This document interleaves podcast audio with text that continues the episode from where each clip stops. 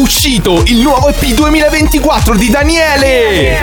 Con cover di Gigione, versione acustica di Dubi Dubi Dubi Du. Tutte le canzoni degli 883 in cui Pezzali finge di aver scelto gli amici. E non include assolutamente quello che tutti volevate, la sigla di Brivido Coatto. Da oggi su Spotify.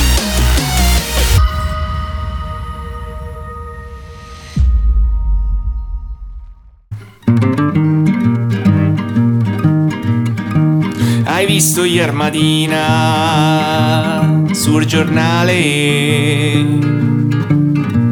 Dice che hanno accoppato il sor Pasquale.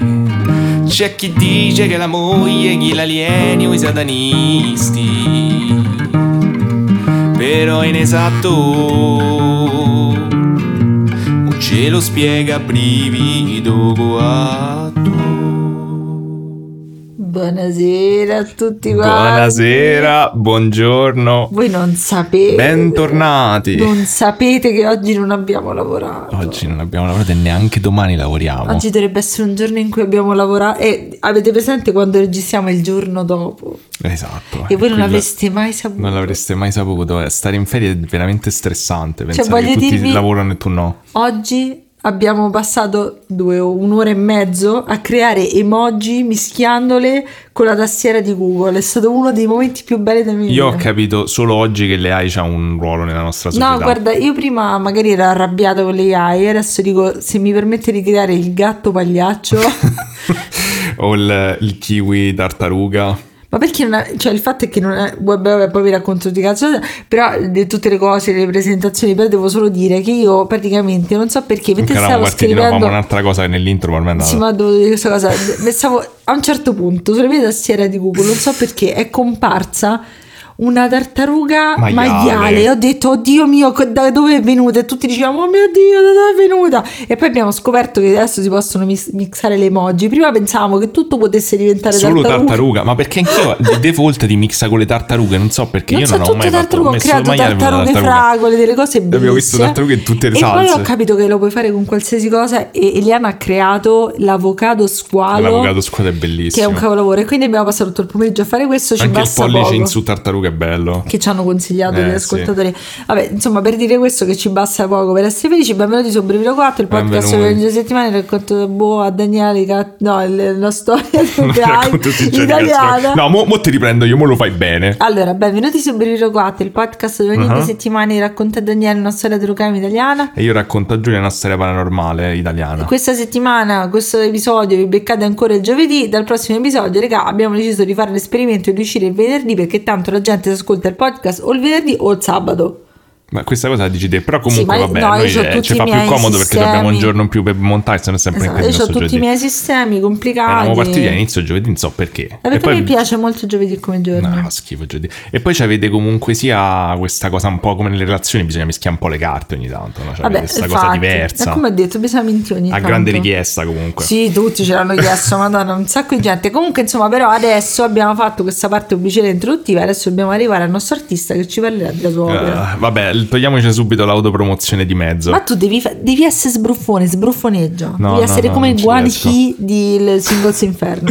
No, non ci riesco. Channelalo, quella faccia di, di culo. Qual era lì? È quello stronzo di merda. Ah, no, no, Così non devi ce la farò mai. Vabbè, eh, regà, cioè, nel senso è uscito proprio oggi. entusiasmo. Eh, eh, ce l'ho messo lì nell'intro. Entusiasmo. hai finito tutto. Basta, quello fa schifo.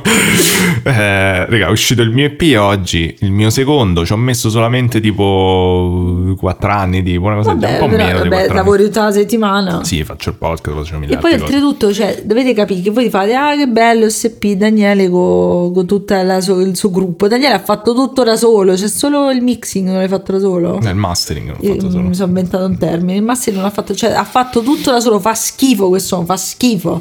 Io l'ho sentito, è molto bello, io sono di parte, oltretutto mi ha promesso che potrò toccare i soldi di Patreon se ne parlo bene. Non ho mai però, fatto questa promessa. però, insomma, diciamo diciamo che l'EP precedente è stato complicato, ci sono state delle, diciamo, delle, delle complicazioni emotive secondo me Sì, nel rilascio sì. e questa volta ho voluto fare questo esperimento e anche annunciarlo sul podcast, quindi ascoltatevelo vi prego. Sì, eh, eh, per me è un- la mia musica è una cosa di cui sono anche molto geloso, che è una cosa strana perché invece voglio che le persone l'ascoltino, quindi dato che non so a- a- qu- quali migliori ascoltatori chiedere di voi che comunque mi conoscete, Eh. anche se in questa veste Beh, estremamente meno milione. triste del, dell'EP, quindi probabilmente potrebbe non piacervi, ma non fa niente. Oddio, Sono molto de- teso. Sei parecchio depresso anche nel podcast, quindi non è che vero, scoppi è di vero. energia positiva. Però la gente non se ne accorge perché No, no. sempre il- la famosa maschera del pagliaccio di depresso. ghiaccio. Vabbè, comunque io l'ascolterò, mi è piaciuto molto, fateci sapere che cosa ne pensate, se lo volete ascoltare, se no voi capite, magari avete che ne so, Se non volete ascoltare, ascoltate, vedete un video di meme di gatto. Bellissimo. Oppure create le tartarughe anche voi, Oppure, mandateci esatto. le tartarughe che create, madonna questo universo parallelo di tartarughe di frutta. No, ma io penso che nessuno abbia mai fatto un'autopromozione più schifosa di questa. Ma non è vero, no, non è venuta bene. Poi, Ci ho provato. Daniele, vera- cioè Daniele quando fa Daniele non è, avete capito anche voi, avete vinto che Daniele non è bravo a vendersi sui social, quindi io sono la No. puttana, io sono la puttana dei social nelle robe, però io sono un pochino più avvezza e lui invece è un pochino più restio, quindi già che ha avuto fiducia in voi, vi ha fatto partecipi di questa cosa è una grandissima è una grandissima cosa per lui che non è tanto bravo su, su queste cose. Vabbè, comunque facciamo, Esatto, facciamo cambiamo tutte le carte in carta, le- le- E tutte, le carte in carta, raga, è tardi la sera, non vi dico che ora, però dovete pensare, lo fai per loro, lo fai per loro, hashtag lo faccio per voi. Sì, sì, io lo faccio per Sei voi. come i panini di Ciccio Gamer, solo che non regali un cazzo e non ci sarà fila eh, fuori da casa Ma nostra, spero. decisamente no, e non- nessuno mangia. Che potremmo regalare? Che cosa? Hai già regalato segnalibri No, ma è per, per invogliare a sentire il tuo EP. No, cosa no, regali? no, se, aprissi, se aprissi un esercizio commerciale che regala roba, cosa regaleresti? No, ma non è per tutti il SP, non piace a Eh, tutti. Vabbè, ah, lo stai facendo per fare tipo, eh, no, non Secondo va a me, de- secondo me devi, essere, devi avere veramente un, un palato musicale sopraffino per sentirtelo. eh. Allora, sai che potrei dire? Voi allora, alcune persone ci hanno chiesto di recensire il film della piscina che uccide. Mm. Io non posso dire se arriviamo a 2000 ascolti che noi facciamo la recensione della piscina che uccide, però io posso invitare, far capire che magari Daniele è più avvezzo a fare questa recensione della piscina che uccide. Guarda, possiamo fare una cosa per invogliarli a sentirlo o per capire se gli fa schifo direttamente. Foto di piedi. No, metto un pezzo alla fine de- dell'episodio. Ah, ok, Uno va dei bene, pezzi va dell'EP bene. adesso ve lo sentite alla bene. fine dell'episodio. Se arrivate alla fine dell'episodio, quindi ci sta un bellissimo bonus. Madonna mia, c'è proprio un gio- giochi mentali Mamma mia, belli. il marketing, assumetemi. Vabbè, comunque, eh, dovete, eh, vi raccontiamo un pochetto ragazzi nostri, se siete nuovi, le tonnellate di persone nuove che arrivano ogni giorno, ogni secondo Certo, nella nostra vita. certo. Noi raccontiamo prima i cazzi nostri perché, perché il podcast nostro e facciamo come ci pare, a me non me ne frega niente. Comunque dovete sapere che domani dobbiamo andare a fare la carta d'identità, abbiamo prenotato la carta d'identità, abbiamo fatto tutte le... Cioè Daniele Allora, era forse molto... le persone che non abitano a Roma non sanno che cosa significa. Cioè, se, ah, se voi abitate No, a Roma, qualsiasi sentito... cosa fai a Roma è una tragedia. Sì, però in particolare se hanno sentito dovete fare la dobbiamo fare la carta d'identità, abitano a Roma, tutti avranno tipo saranno Sì, corsi fuori avranno strillando, avranno pianto per noi. Abbiamo deciso cero. di andare alla storta a farla perché magari non è, è un po' vicino Formello, più vicino Formello. Sì. Quindi faremo No, questo non è che ho deciso io di andare alla storta, No, io ha deciso il ho- destino. Ho, messo l'appuntamento il primo gennaio di mattina e il primo era un mese dopo alla storta. E voi dite un mese dopo, un mese dopo è da paura. È da paura, di solito quattro mesi, tre Sei. mesi. Eliana, Adesso- Eliana tre mesi. Eh, adesso tipo appunto Andrea che tra l'altro ringrazio tantissimo per il suo supporto anche nella, nella creazione di questo EP emotivo e non Ehm, Ringrazio con le carte d'identità. esatto mi ha detto che tipo il prossimo ha fatto vedere lo screenshot e adesso se provi è ad agosto il primo E, e allora siamo dei fortunelli, però domani dobbiamo andare, quindi ogni cosa che devi fare burocratica a Roma ti devi preparare psicologicamente. E quindi, siamo terrorizzati Giulia mi mette in terrore con sta burocrazia mi fa no porta, le, porta No, 15 allora, copie sentite, la mia- 13 la mia- copie porta l'atto di nascita Allora, io ripeto, ogni volta ne parlo, io vado sempre all'agenzia delle La entrate. laurea. Esatto, qualsiasi cosa, tu, tu porta di tutto. A me infatti mi, mi ride sempre il tizio dell'agenzia delle entrate, dice ammazza che cartellina piena di roba. Però non mi pare che t'abbia mai Meglio- aiutato. No, aiutato e come? Sì, meglio manco avere... ancora dato il documento richiesto. Me- Sì, vabbè, quella è un'altra. mi ha Eh detto, beh. vabbè, Michela mi ha detto quattro mesi, un attimo. e cioè- Michele, Michele se l'ha portata tutta la roba Esatto, io invece avevo tutta la roba perché Non ha senso tu tutto devi, devi andare tutto preparato. Per esempio, ogni volta all'agenzia delle entrate c'è sempre questo fatto che loro non ti fanno le fotocopie. Quindi io, io se gli do il mio Ti porti documento la d'identità, eh, praticamente, se tu te gli dici, ma guarda, c'ho il documento d'identità, ti faccio una foto, qualcosa, lo puoi scannare, c'è uno scanner davanti a te. No, devi andare fuori in un bar, perdere Eh, il tuo e turno e cosa? devi farla a casa. Quindi mi porto fotocopie di qualsiasi cosa. fotocopi tutto, Che fotocopi tutto. portafoglio. Quindi sappiate che io domani vado armata fino ai denti di fotocopie, qualsiasi cosa ho fotocopiato. E poi, re- sono regole diverse poi se non le uso, il retro lo uso per fare gli appunti di questo podcast. Perché ho quasi non so. finito il quaderno e mi ha re- regalato Elisetta. E poi Ok. poi ci tengo a dire che il caso di oggi Elisetta me ne ha consigliato un altro, io sono una stronza e no, la fai pure lavorare a voto. Io cambio tutto. Ma lo sa che non era Sì, quello. lo sa, lo sa. No, beh, certo, provato però, non, non era, non era entusiasta secondo me, però ha provato, però ha detto che comunque almeno abbiamo il palinsesto mensile visto che ho cambiato tutto cinque volte. Eh, sì.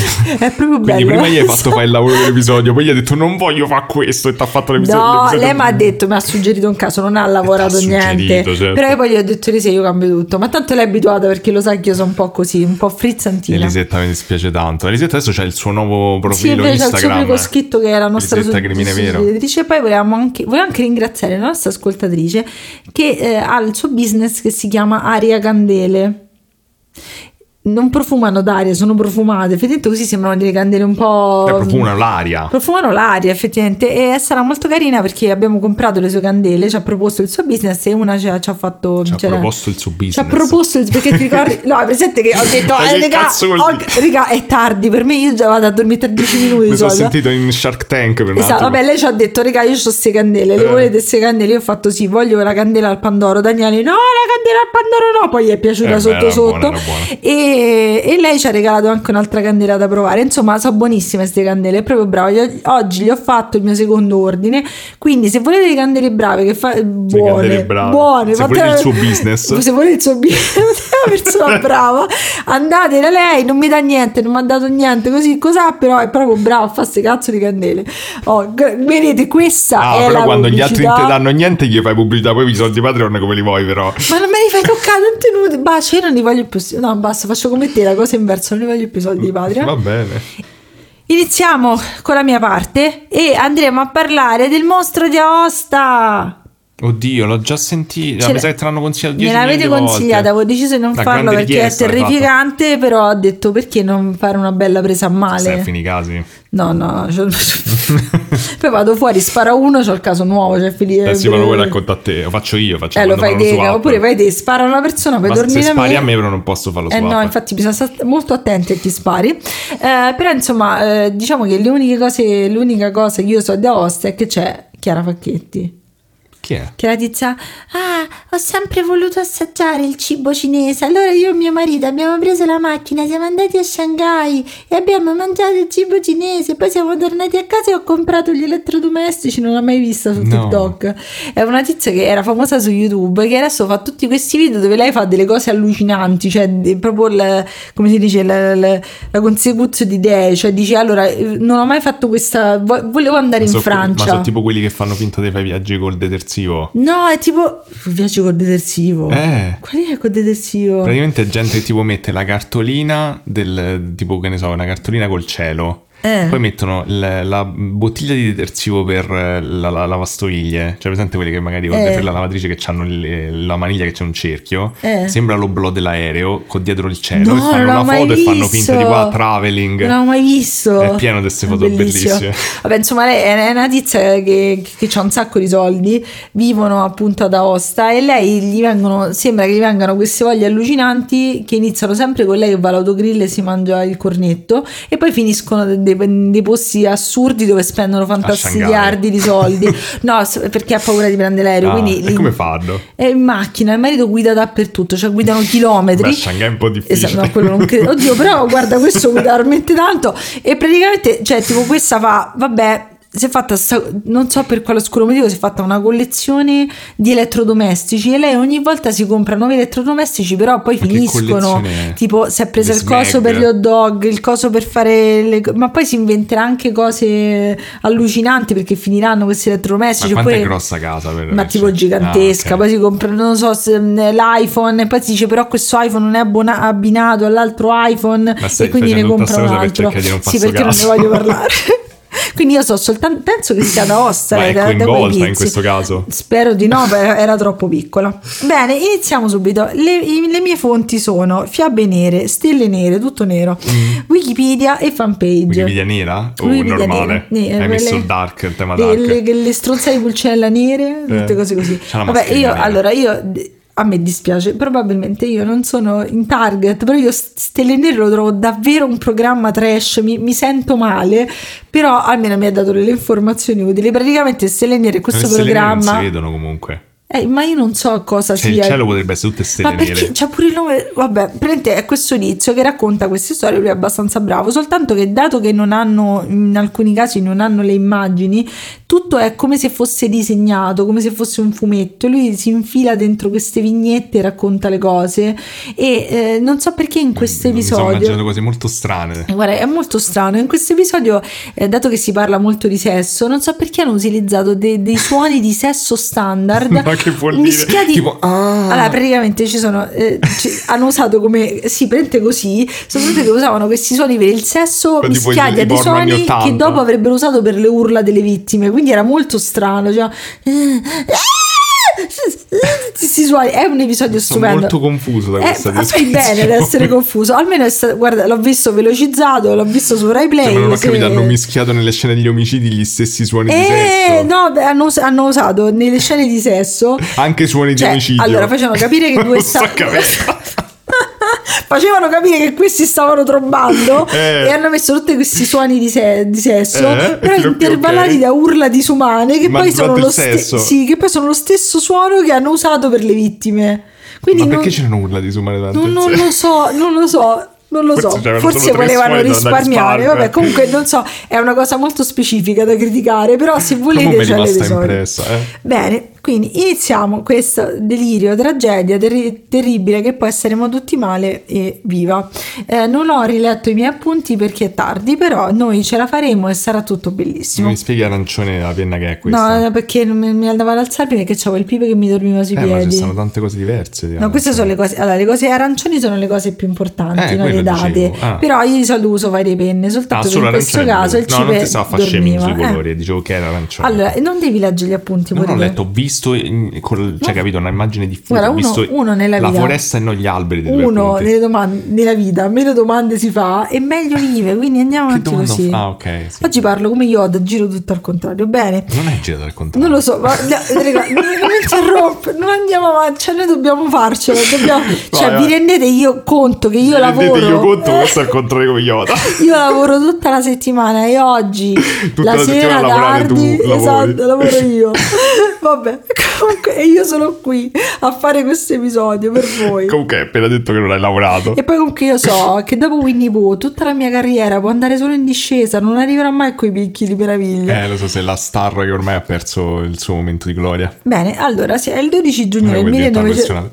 Mm, Vorrei un bicchiere d'acqua per me è troppo tardi. Troppo Vabbè, il 12 giugno del 1990. Devo prendere un bicchiere d'acqua. Io prendo un bicchiere Dai, d'acqua. su! Ok.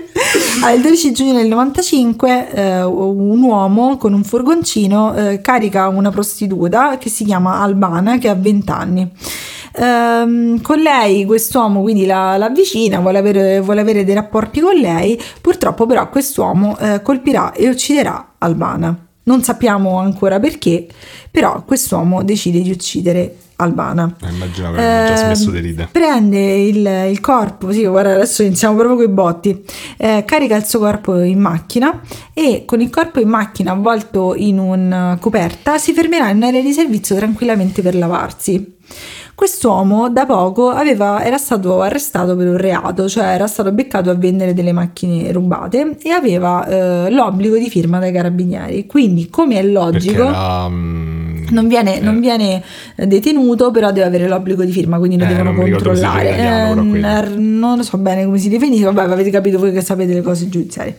Quindi, eh, con il corpo all'interno della macchina avvolto in una coperta, si reca tranquillamente al comando dei carabinieri, firma quello che deve firmare e poi Torna a casa. torna tranquillamente a casa. L'uomo è Andrea Matteucci, che spoiler è il mostro di cui parlavamo prima. Le sue azioni sembrerebbero andare in quella direzione.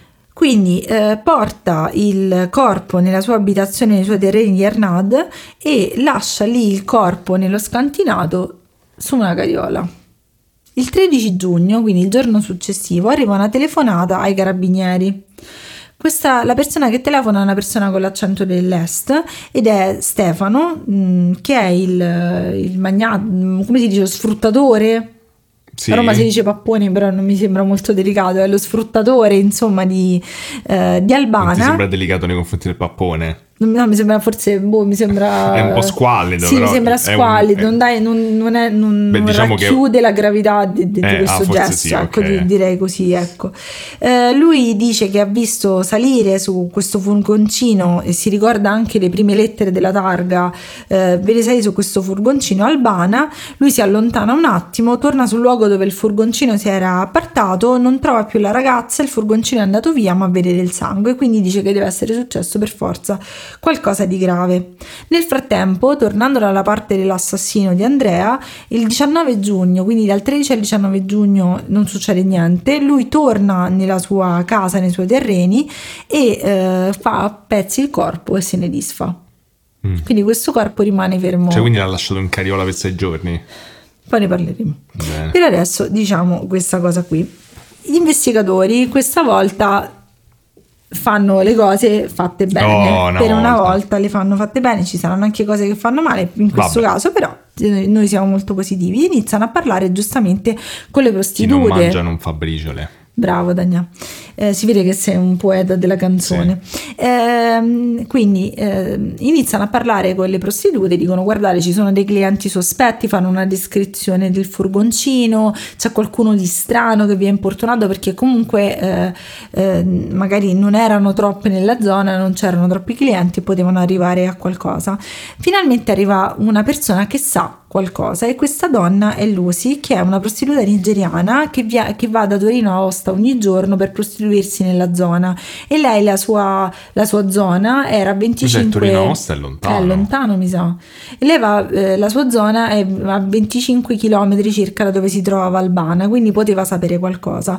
Lucy racconta eh, di una cosa che le è successa pochi mesi prima, quasi un anno prima, ovvero il 25 settembre del 94, un uomo simile a quello che è descritto nella questione di Albana le si avvicina non con lo stesso furgoncino, però lei sa che si tratta di questa persona e poi vedremo perché, perché lui si spoiler è davvero una coi controcoglioni. Questo uomo le si avvicina, gli dice guarda, eh, ok voglio, voglio avere rapporti con te, vieni con me, però lui subito appena la mette in macchina le dice guarda, Mm. io non voglio fare come tutte le persone che si appartano qui intorno, voglio portarti a casa mia. Mm. Lucy gli dice guarda io però non è che posso me venire ne così, vado." devo avvisare le mie colleghe o devo avvisare appunto il mio sfruttatore. Lui però si, si imbestialisce e non le permette quasi di scendere, c'è qualcosa di Mm. strano e lei inizia qui a insospettirsi e entra in modalità sopravvivenza. Sopravvivenza. Ma oltre la sopravvivenza, proprio figaggine estrema. Quindi quest'uomo la, la porta a casa sua, consumano il rapporto e lui le dice: Guarda, ti riaccompagno nella zona che era una zona di capannoni, una cosa del genere, dove tu ti prostituisci, non ti preoccupare. Quindi lui la mette in macchina, però Mm. inizia a guidare da una parte che non le sembra la Mm. parte giusta. A un certo punto la macchina si ferma e lui gli dice: Guarda, mi si è rotta la ruota, c'è qualche problema alla ruota, puoi venire per favore uscire ad No. aiutarmi? Lei capisce che c'è qualcosa, eh, che c'è qualcosa che non va e decide di non scendere dalla macchina. Lui continua a insistere, insistere, insistere, lei dice no, guarda proprio no, e lui tenta di soffocarla. Però lei ha la prontezza di uscire di corsa dalla macchina, ferma, per fortuna passa una macchina, Mamma ferma la mia. macchina e riesce a scappare. Lucy già all'epoca aveva tentato di parlare con i carabinieri Eh. di questa cosa, però ovviamente E hanno detto, ah, è una prostituta, chi se ne esatto. frega. certo. E gli dicono: Ah, sono problemi di giuris- Lo- lo so, eh. giurisdizione. Però che anni erano? È nel 95, Eh, ok, 94-95. Loro, gli- loro le fanno capire che non danno importanza a questa cosa e gli dicono: Guarda, sono problemi di giurisdizione, dovresti prendere, spostarti e andare da un'altra parte. Giustamente la sua posizione non è proprio ottimale, quindi all'epoca lei. Ha, ha lasciato perdere, ha detto se, la- se per la polizia non è importante, io perché dovrei farlo. Che ti Però- fa capire pure in che, probabilmente in che condizioni viva Esatto. normalmente. Però la cosa fantastica è che quando finalmente ehm, i carabinieri cercano dei testimoni, Lucy si fa avanti, ma non è che Lucy racconta solo questa storia, Lucy dà ai carabinieri in mano un foglietto col nome, il numero di telefono e l'indirizzo dell'assassino. Ah, l'ha visto dal libretto mentre lui stava... Che cosa succede? Lui gli dice in macchina dice guarda io mi chiamo Massimo, mi chiamo Massimo, lei dice ma sì, certo. quindi questo imbecille la porta a casa sua, lei guarda il citofono, Ah. legge Andrea sul, eh, sul citofono, la porta dentro casa, Ma, ma dovrebbero assumere lei a fare le investigazioni Esatto. invece della maggior parte della gente degli episodi passati. la, porta de- la porta dentro casa, ma Maurizio scusate non Massimo, ma chi scazzo il nome falso, e eh, dentro casa c'era, vi ricordate i telefoni se siete Che c'era noi? c'è scritto l'etichetta sopra, lei si appunta al numero e poi oltretutto aveva visto la via perché lui l'aveva portata lì, quindi lei con tutte queste informazioni le dà direttamente alla polizia. La polizia inizia a... ehm, a- Ah, Scusa, poi lei, lei- cioè lui gli aveva detto, mi, mi fa ri- eh, immagino sia così, proprio mi fa ridere pensare, lui gli aveva dato il nome falso ma il cognome giusto. No, no, no. no.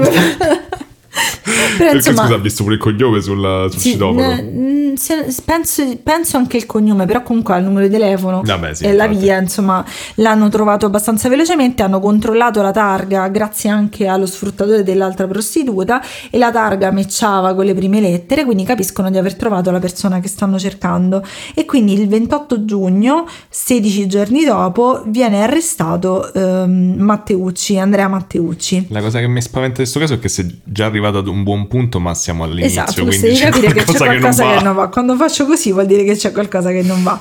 Lui viene fermato quindi per aggressione e omicidio e lui eh, quando viene fermato dice subito che è molto contento di essere stato fermato, che avrebbe voluto lui costituirsi prima e quindi era contento di essere stato fermato. Quando i carabinieri sentono questo Mm. dicono ovviamente qua ci stanno delle altre vittime perché non dici una cosa del genere se... Eh, capito?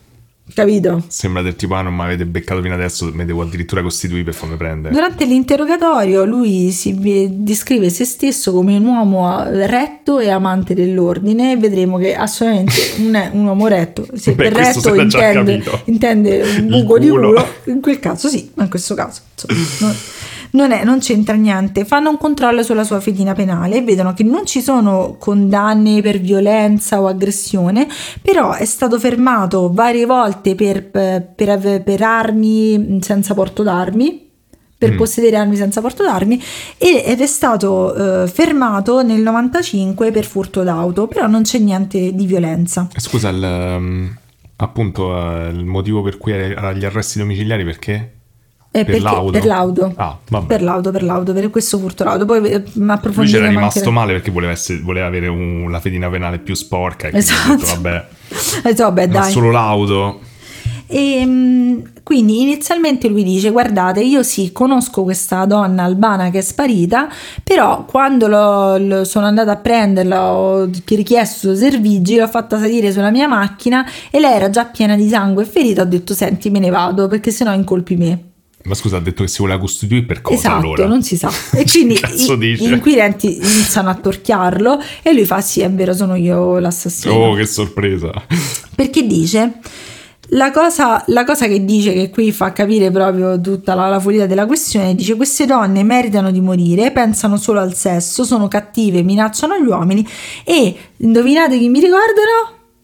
Mia madre. Esatto, No, perfetto. dai. no.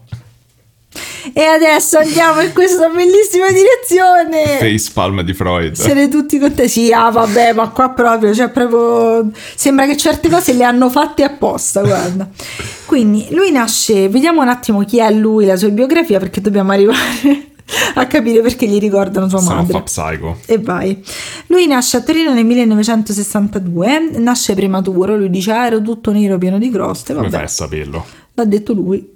Eh, non è che si poteva guardare. Gliel'avranno raccontato, però diciamo che la sua famiglia era molto incline ai complimenti e a voler bene ai propri figli, quindi ci sta che l'hanno okay. descritto così.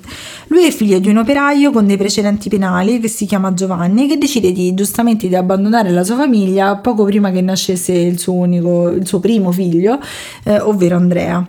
E eh, sua madre è una donna originaria di Foggia, si chiama Maria, ed è una donna con un carattere pessimo, cioè viene scritta come dura e belligerante, diciamo.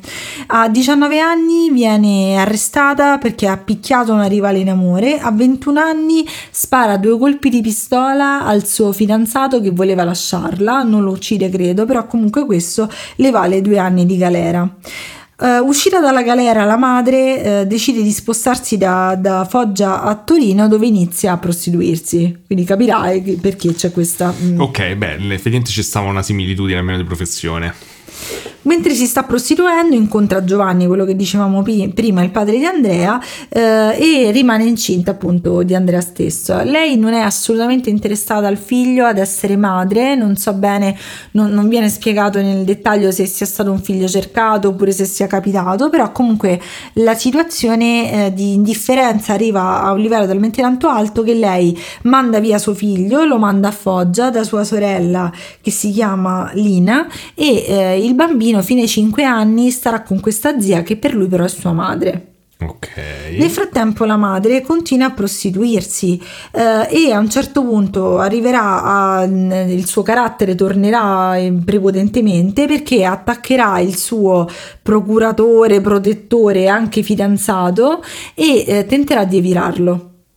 Ok lei dice ma io uno dei miei più grandi desideri nella vita è avere un figlio che fa il serial killer secondo me perché questa cosa dell'evirazione la userà per tutta la vita del figlio per minacciarlo. Cioè, dice: Io non sono una, una, una che si fa mettere i piedi in testa, di stacco il pisello, cioè stacco i piselli, capito? Cioè, lei l'ha usato come un vanto questa cosa. Ma veramente è tipo cioè, manuale di Freud. Sì, sì, cioè, no, proprio, ma vedrai, cosa... vedrai. Cioè, proprio questa donna ha detto: Io voglio un figlio che squilibrato. Cioè, cioè proprio l- l'unico uomo giustificato dall'ansia, dall'ansia di castrazione. È proprio la madre dell'anno, guarda. Però, insomma, per questa sua bravata, lei va in galera per nove mesi. Quando esce dalla galera non si sa perché, non, non sappiamo, mm, abbiamo dei sospetti, ma decide di andare a riprendere il figlio.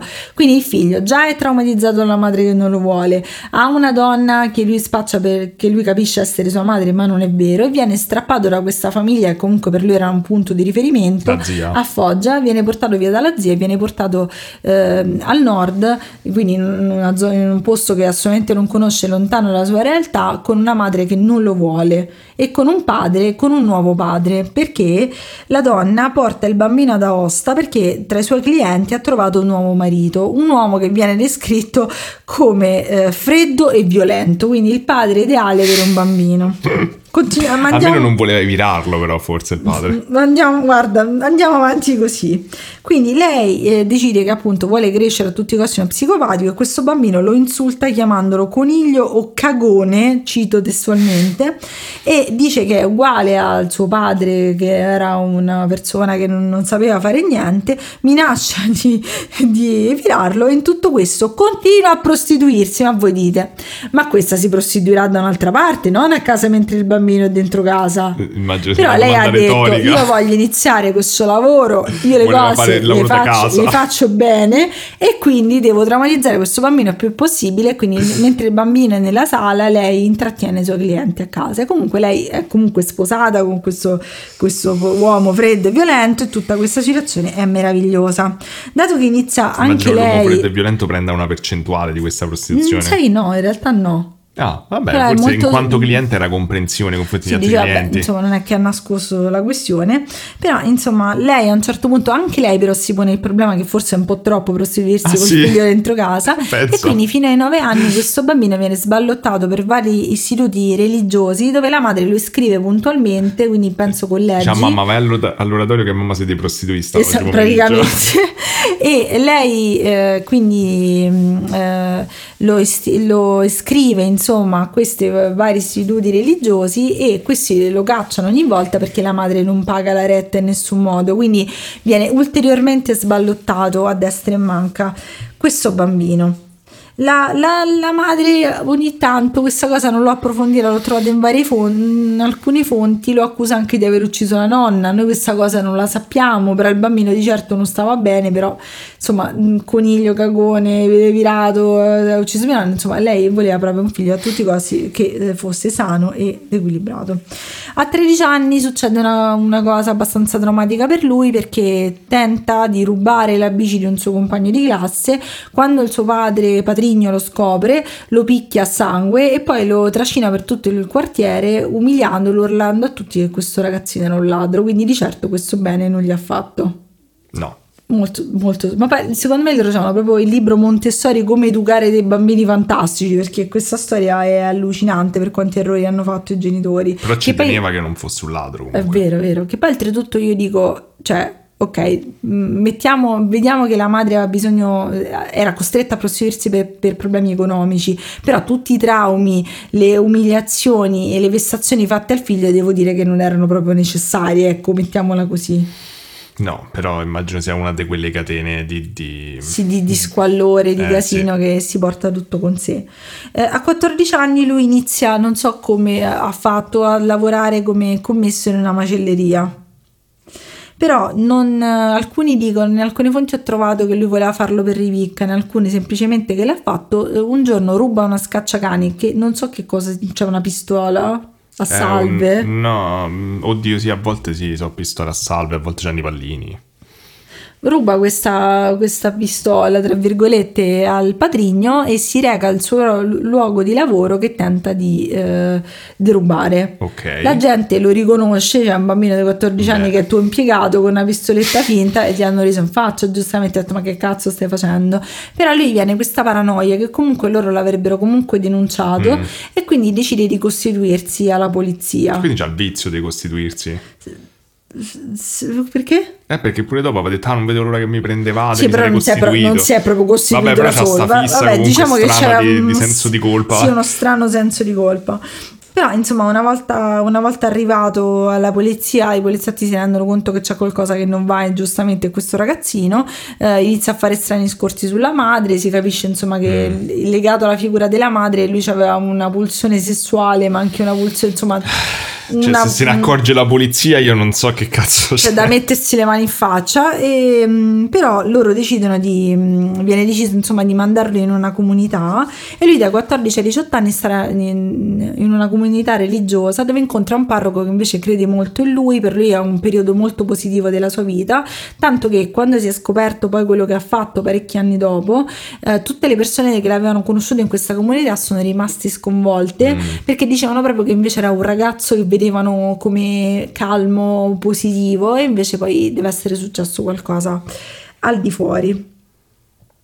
Lui quando esce dalla, dalla comunità alla vi- cioè esce da questa comunità, non sa dove andare, non sa cosa fare, inizia a lavorare come meccanico. Però il 30 aprile del 1980 eh, accadrà un incidente che viene descritto da molti come decisivo per la sua psiche, per il suo squilibrio. Nella zona eh, c'è un uomo che si chiama Domenico, che è padre famiglia, comunque una famiglia, e ha un'attività come fruttivendolo, che però è conosciuto nella zona per adescare giovinetti e offrirgli denaro in cambio di prestazioni sessuali. Ok era abbastanza risaputa questa cosa e Andrea eh, viene adescato da quest'uomo. Mm. Andrea, non, in alcune fonti ho trovato che ha fatto finta di farsi fregare da quest'uomo perché mh, mm, per, per, sfogare la propria violenza, in altre fonti invece che, eh, ci si è ritrovato. Che ci si è ritrovato. Comunque, tan- fatto sta che quest'uomo si denuda davanti ad Andrea, gli chiede di legarlo e Andrea a quel punto, che porta sempre con sé una delle sue caratteristiche, un coltello da boy scout, immagino sia tipo coltellino svizzero svizzero, una cosa del genere, eh, uccide l'uomo con 10 coltellate. Questo caso qui lo dico abbastanza velocemente perché è stato attribuito successivamente ad Andrea, cioè è rimasto un caso risolto per tantissimi ah, anni okay. fino a quando non è stato arrestato lui nel 95. Poco dopo questo omicidio, che molti dicono essere un omicidio dove lui ha quasi ucciso per dimostrare la sua mascolinità in, eh, in, contrapposizione con quello che gli diceva la madre, queste minacce di virarlo, questo fatto di non essere abbastanza forte e mascolino. Eh, lui a questo punto, dopo questo omicidio, eh, sentirà secondo alcuni un grande senso di colpa, ma comunque decide di cambiare la sua vita un'altra volta e si arruola nell'esercito, si arruola nella Folgore dove la- lavorerà come barellista e verrà eh, rilasciato, congedato nel 1983. Questi sono gli anni più positivi, mi segui? Sì. Sì, sono gli anni più positivi della sua vita. Infatti, lui si eh, trasferirà a Villeneuve. eh, dove non, non so troppo a dire i nomi della Val d'Aosta perché non, No, so, non li è so. complicato. Eh, si sposa e poco dopo avrà un figlio.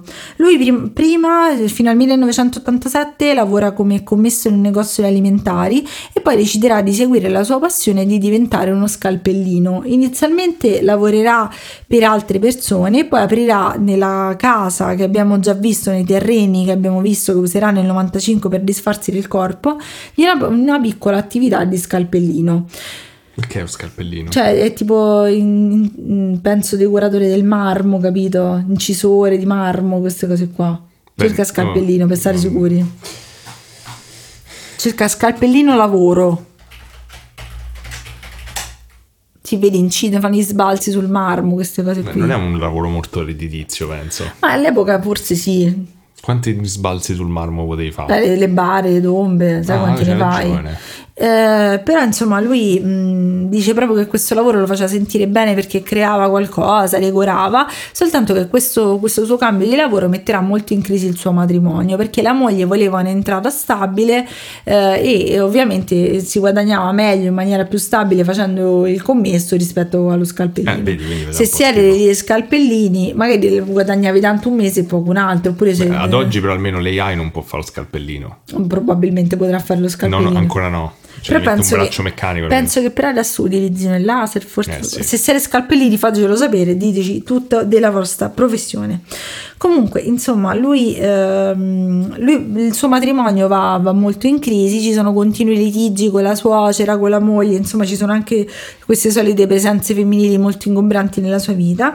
E arriviamo a una crisi nel novembre del 1992 quando ha l'ennesimo scontro con la moglie per questioni di lavoro e proprio l'uomo eh, Andrea esce di casa e decide di andare a prostitute, cioè andare a cercare delle prostitute e per sfogare la sua rabbia. Purtroppo anche questa cosa non finirà bene perché inizierà un sarà il primo omicidio di una serie di omicidi che abbiamo già visto purtroppo ai danni di- delle prostitute.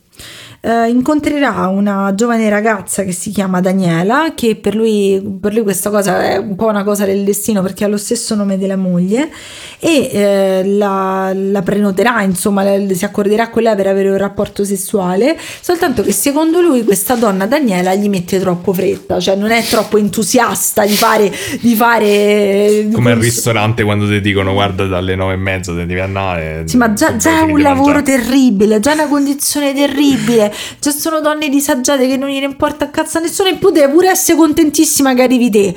E quindi eh, non, non- non si sa perché a lui questa cosa lo fa impazzire, probabilmente perché non ha- pensava di andare con queste donne che gli davano un'importanza. Forse è un'evitazione Una certa importanza. E eh, dopo averle chiesto se aveva figli, gli spara in testa con una sparachiodi. Bellissimo. Lei però non muore. Mm. E gli chiede per favore portami in Questo suono ospedale. delle mie mani che scrocchiano per lo stress. Lei gli chiede per favore portami in ospedale, lui, gli- lui la carica in macchina, purtroppo semplicemente per finirla poco più avanti, quindi purtroppo anche lei è stata uccisa. La porterà eh, come al solito nei, nei suoi terreni e deciderà, dato che questa è la prima di questa serie che ancora non è non ha un modus operandi preciso, la- le toglierà tutti i gioielli che poi successivamente regalerà alla moglie, che bella persona, e la sotterrerà. In questo Adesso ho capito periodo perché l'ultima da cui sei partita non si è neanche preoccupato di, di- Sì. di, di sfarsi il cadavere, tanto ormai boh, andrà solo peggio eh, perché insomma la- lui non può tornare ormai la crisi con la moglie è quella. Lui sente odore di divorzio non può tornare a casa e quindi per un breve periodo di tempo decide di andare dalla madre. Secondo me è un'idea del cazzo. Dici?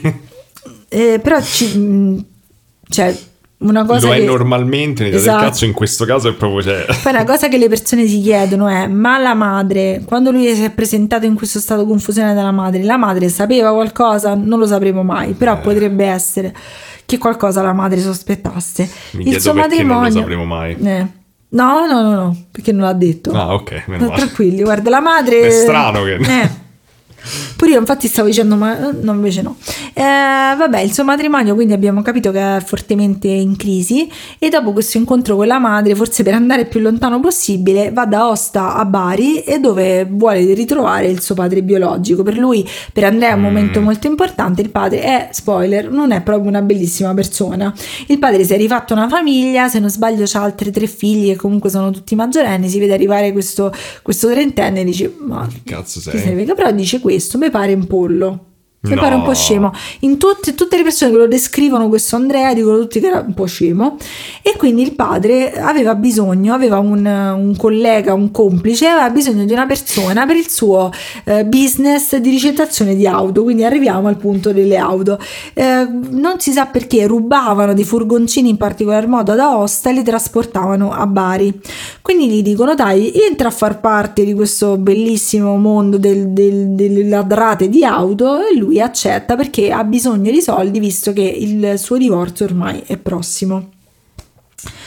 Torna da Meglio le auto che uccidere le prostitute. Quindi dopo un po' di tempo torna da Osta, però il fatto è che o per eh, sue paranoie o perché comunque il terreno pensava di doverlo vendere per il divorzio, decide di tornare dove aveva seppellito la prostituta, di disseppellire il corpo e di bruciarlo. Brucerà il corpo e eh, dis- disperderà le ceneri in un fiumiciattolo, in un fiume là vicino però lo fa male, quindi poi sarà utile poi per le indagini più avanti. Dona quindi i gioielli, come avevo già accennato, alla moglie e si disfa di, di- di questi resti. Nel frattempo, il padre, che è davvero una persona poco carina, sistema il figlio che adesso è divorziato con la figlia del suo complice, che si chiama Anna Maria. Questa donna e, e Andrea non sono consumati da un amore bruciante perché Mm. Anna Maria è lì per controllarlo, cioè da Certo. Bari la mandano da Ostia in maniera dicono controlla che venda queste macchine, è una specie di unione di comodo per controllare Andrea Bellissimo. in questa attività. Anna Maria ovviamente è sempre una donna molto forte, molto dominante e lui continua a sfogarsene andando a prostitute. Nell'agosto del 94 un altro trigger per lui è il fatto che perde il lavoro. Mm. Quindi faceva, macchine faceva o- un lavoro, faceva rubava lavoro. le macchine, esatto. Il padre gli dice non ti preoccupare figlio mio, se tu, più macchine." se tu mi dai 6 milioni di lire, Ma ho detto bene, sta bravissima. Wow, bravissima. 6 milioni di lire, io ti troverò un lavoro tramite le mie conoscenze per fare il netturbino a Bari. Mm. I 6 milioni sono tutto quello che è rimasto ad Andrea. Qualcosa mi dice non gli trova sto padre- lavoro. Lui va a Bari, dice papà io ti ho dato questi soldi ma me ne hai trovati il lavoro lui ride in faccia, dice, non c'è mai stato questo lavoro, ti ho solo fregato i soldi quindi lui è, devo dire che torna da Osta molto alterato per questa situazione e invece di, di- di- di andare non a potevano giocare fregarglieli e basta comunque, erano ladri, doveva Inve- fregarlo non lo doveva- so. doveva scammarlo. invece di andare a giocare che ne so a Patel come si sfoga la persona andare a correre nei Ah, campi prostitute. si lanci- lanciarsi nell'acqua gelata, lui decide di andare purtroppo a rompere le palle a queste povere prostitute e incontra Clara che è una prostituta nigeriana. I due hanno un rapporto, lei dopo il rapporto giustamente se ne vuole andare e vuole i suoi soldi, lui fa ma perché fai così, mi abbandoni, perché non, non sei più gentile con me, era una questione di assistenza clienti nel suo cervello, io non la capisco questa cosa e quindi purtroppo spara anche a Clara, la porta nella sempre casa, con la, brucia sparachiodi. Mm, un altro tipo di simil pistola. Non ce la faccio, mi si unisco. Ma te l'hai voluto fare sto Ho caso! capito, ma è true crime. Perché l'hai fatto? Ma se Elisetta ti aveva detto non lo fa, perché l'hai fatto? Elisetta mi ha detto fallo, però mi ha detto comunque è pesante. Io lo sapevo che era pesante, l'ho fatta. Adesso abbiamo quasi finito. Per favore, ce la possiamo fare. Poi io, ovviamente, raga, io vi ho censurato tipo il 90% di tutte le cose. Ora dovrò dire per forza una cosa, ma cercherò di poi mettervi immagini di gattini e arcobaleni. Che poi una cosa che mi sono scordata di dire prima è Eh. che quando lui è andato, ha ucciso il, il signore nel 1980. Eh, Eh, lui era fiero di averlo ucciso perché secondo lui avere rapporti fuori dal matrimonio equivale alla morte. Ma che sa di? Ma, lui, le prostitute non le con... Cioè, questa è la cosa orribile. Cioè, questa è proprio la, la tipica, il modo di pensare dei serial killer americani, che le prostitute sono niente, non Ma poi valgono niente. rapporti, cioè fuori da quale matrimonio? Del, il tizio, il signore era sposato, Ah, era sposato quello. con lui. Ok. Dai, dai, abbiamo Io quasi fatto. Abbiamo, raga, motivo, ce la sai. possiamo fare. Andiamo avanti. Ce l'abbiamo fatta. Dai, ci siamo quasi. Dobbiamo Mm. Forse questo è il peggio. E poi è tutto in discesa perché poi è finito. Bene. Mm. Vai, eh, fai, vai. a questo punto, quando lo hanno arrestato, gli hanno fatto varie perizie psicologiche. Perché ne di- sa cioè, diciamo che. Allora, come possiamo mettere in maniera carina? Allora, diciamo che mh, i Eh. corpi venivano seppelliti dopo tanto tempo. Sì. Ok, quindi vi lascio così. Ok. Non, non- cosa... mm. non andiamo. No, non li lasciava da soli Non andiamo in questa vero? direzione, noi lasciamo così. No, Quindi, non li lasciava da soli i corpi, questo mi sta dicendo. non- non- noi, noi non ci facciamo domande. Diciamo che mh, Beh, ma hai dato questa informazione, immagino sia pertinente. questo ehm, davanti, messo davanti a mh, questa cosa, gli dicono: Ok, ti sei fatto sfuggire che questa cosa qui. Quella che immagino. Quella che tu immagini, Eh. dice: Ma perché lo fai? Lui dice: Guarda, in realtà mi faceva pure un po' schifo, però devo umiliarli, eh, devo, devo umiliare tutti fino in fondo. Eh, non- ok. Secondo me un buono psicologo. eh, No, è è no, ah, no, quando aveva 5 Quando anni, forse. Forse un'altra famiglia, purtroppo. Ok. Bene, il 4, l'aprile del. ehm, ok, nell'aprile del 96, eh, Stelle Nere dicono 97, Wikipedia dice 96, intorno a quel periodo l'importante è che abbiamo finito. Eh, viene mh, dichiarato semi-infermo mentale e viene condannato a scontare 30 anni secondo Stelle Nere, 28 secondo Wikipedia di carcere più tre anni, tre anni da eh, scontare in una casa di cura.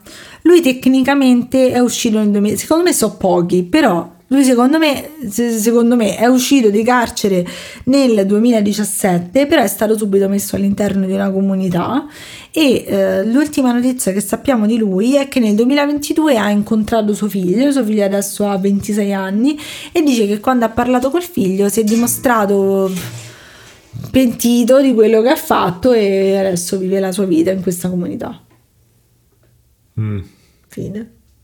No- Non so perché non mi fido molto.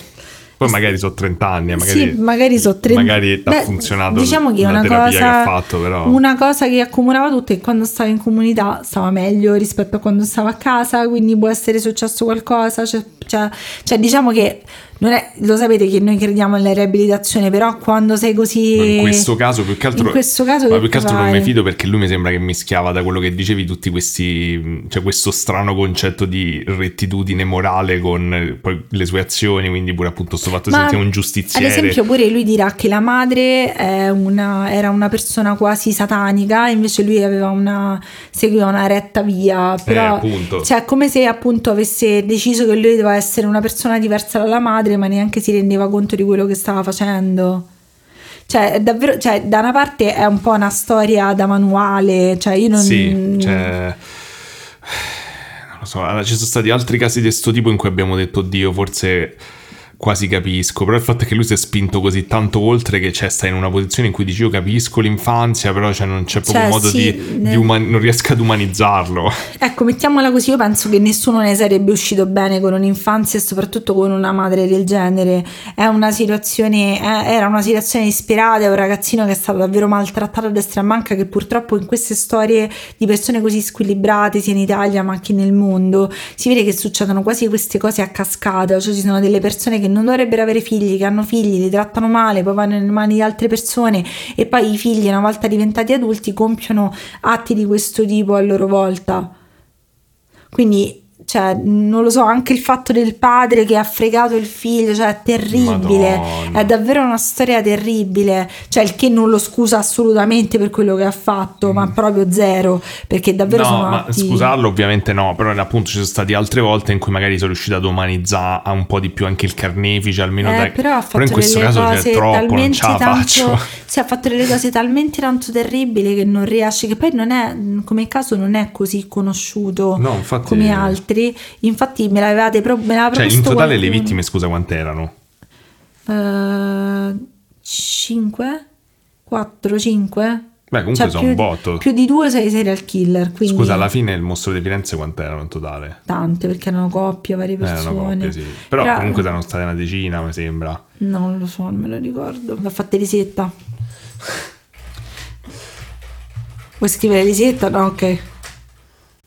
Eh, 16. allora 16. Sì, però cioè, diciamo che comunque, boh, non lo so, è una storia proprio che mi ha messo tristezza, cioè mi, ha- mi mi ha proprio fatto sentire, non lo so, tutto, tutto questo ambiente così ostile, questa, questa situazione che poi, cioè da una parte se, mh, se- se prima di sapere dell'omicidio dell'80 ho detto ok, c'è stato un periodo della sua vita dove ha tentato di essere una persona funzionale, ha tentato di farsi una famiglia, però comunque no, perché comunque la violenza No, infatti, e cioè, questa cosa no. era sempre dentro di lui, insomma. Però davvero la madre, eh, cioè delle, le cose che lui racconta della madre sono di una cattiveria infinita. Perché ripeto, io, io dico, io non giudico assolutamente il fatto di prostituirsi, perché ci sono delle situazioni molto diverse, le persone devono sopravvivere, eccetera.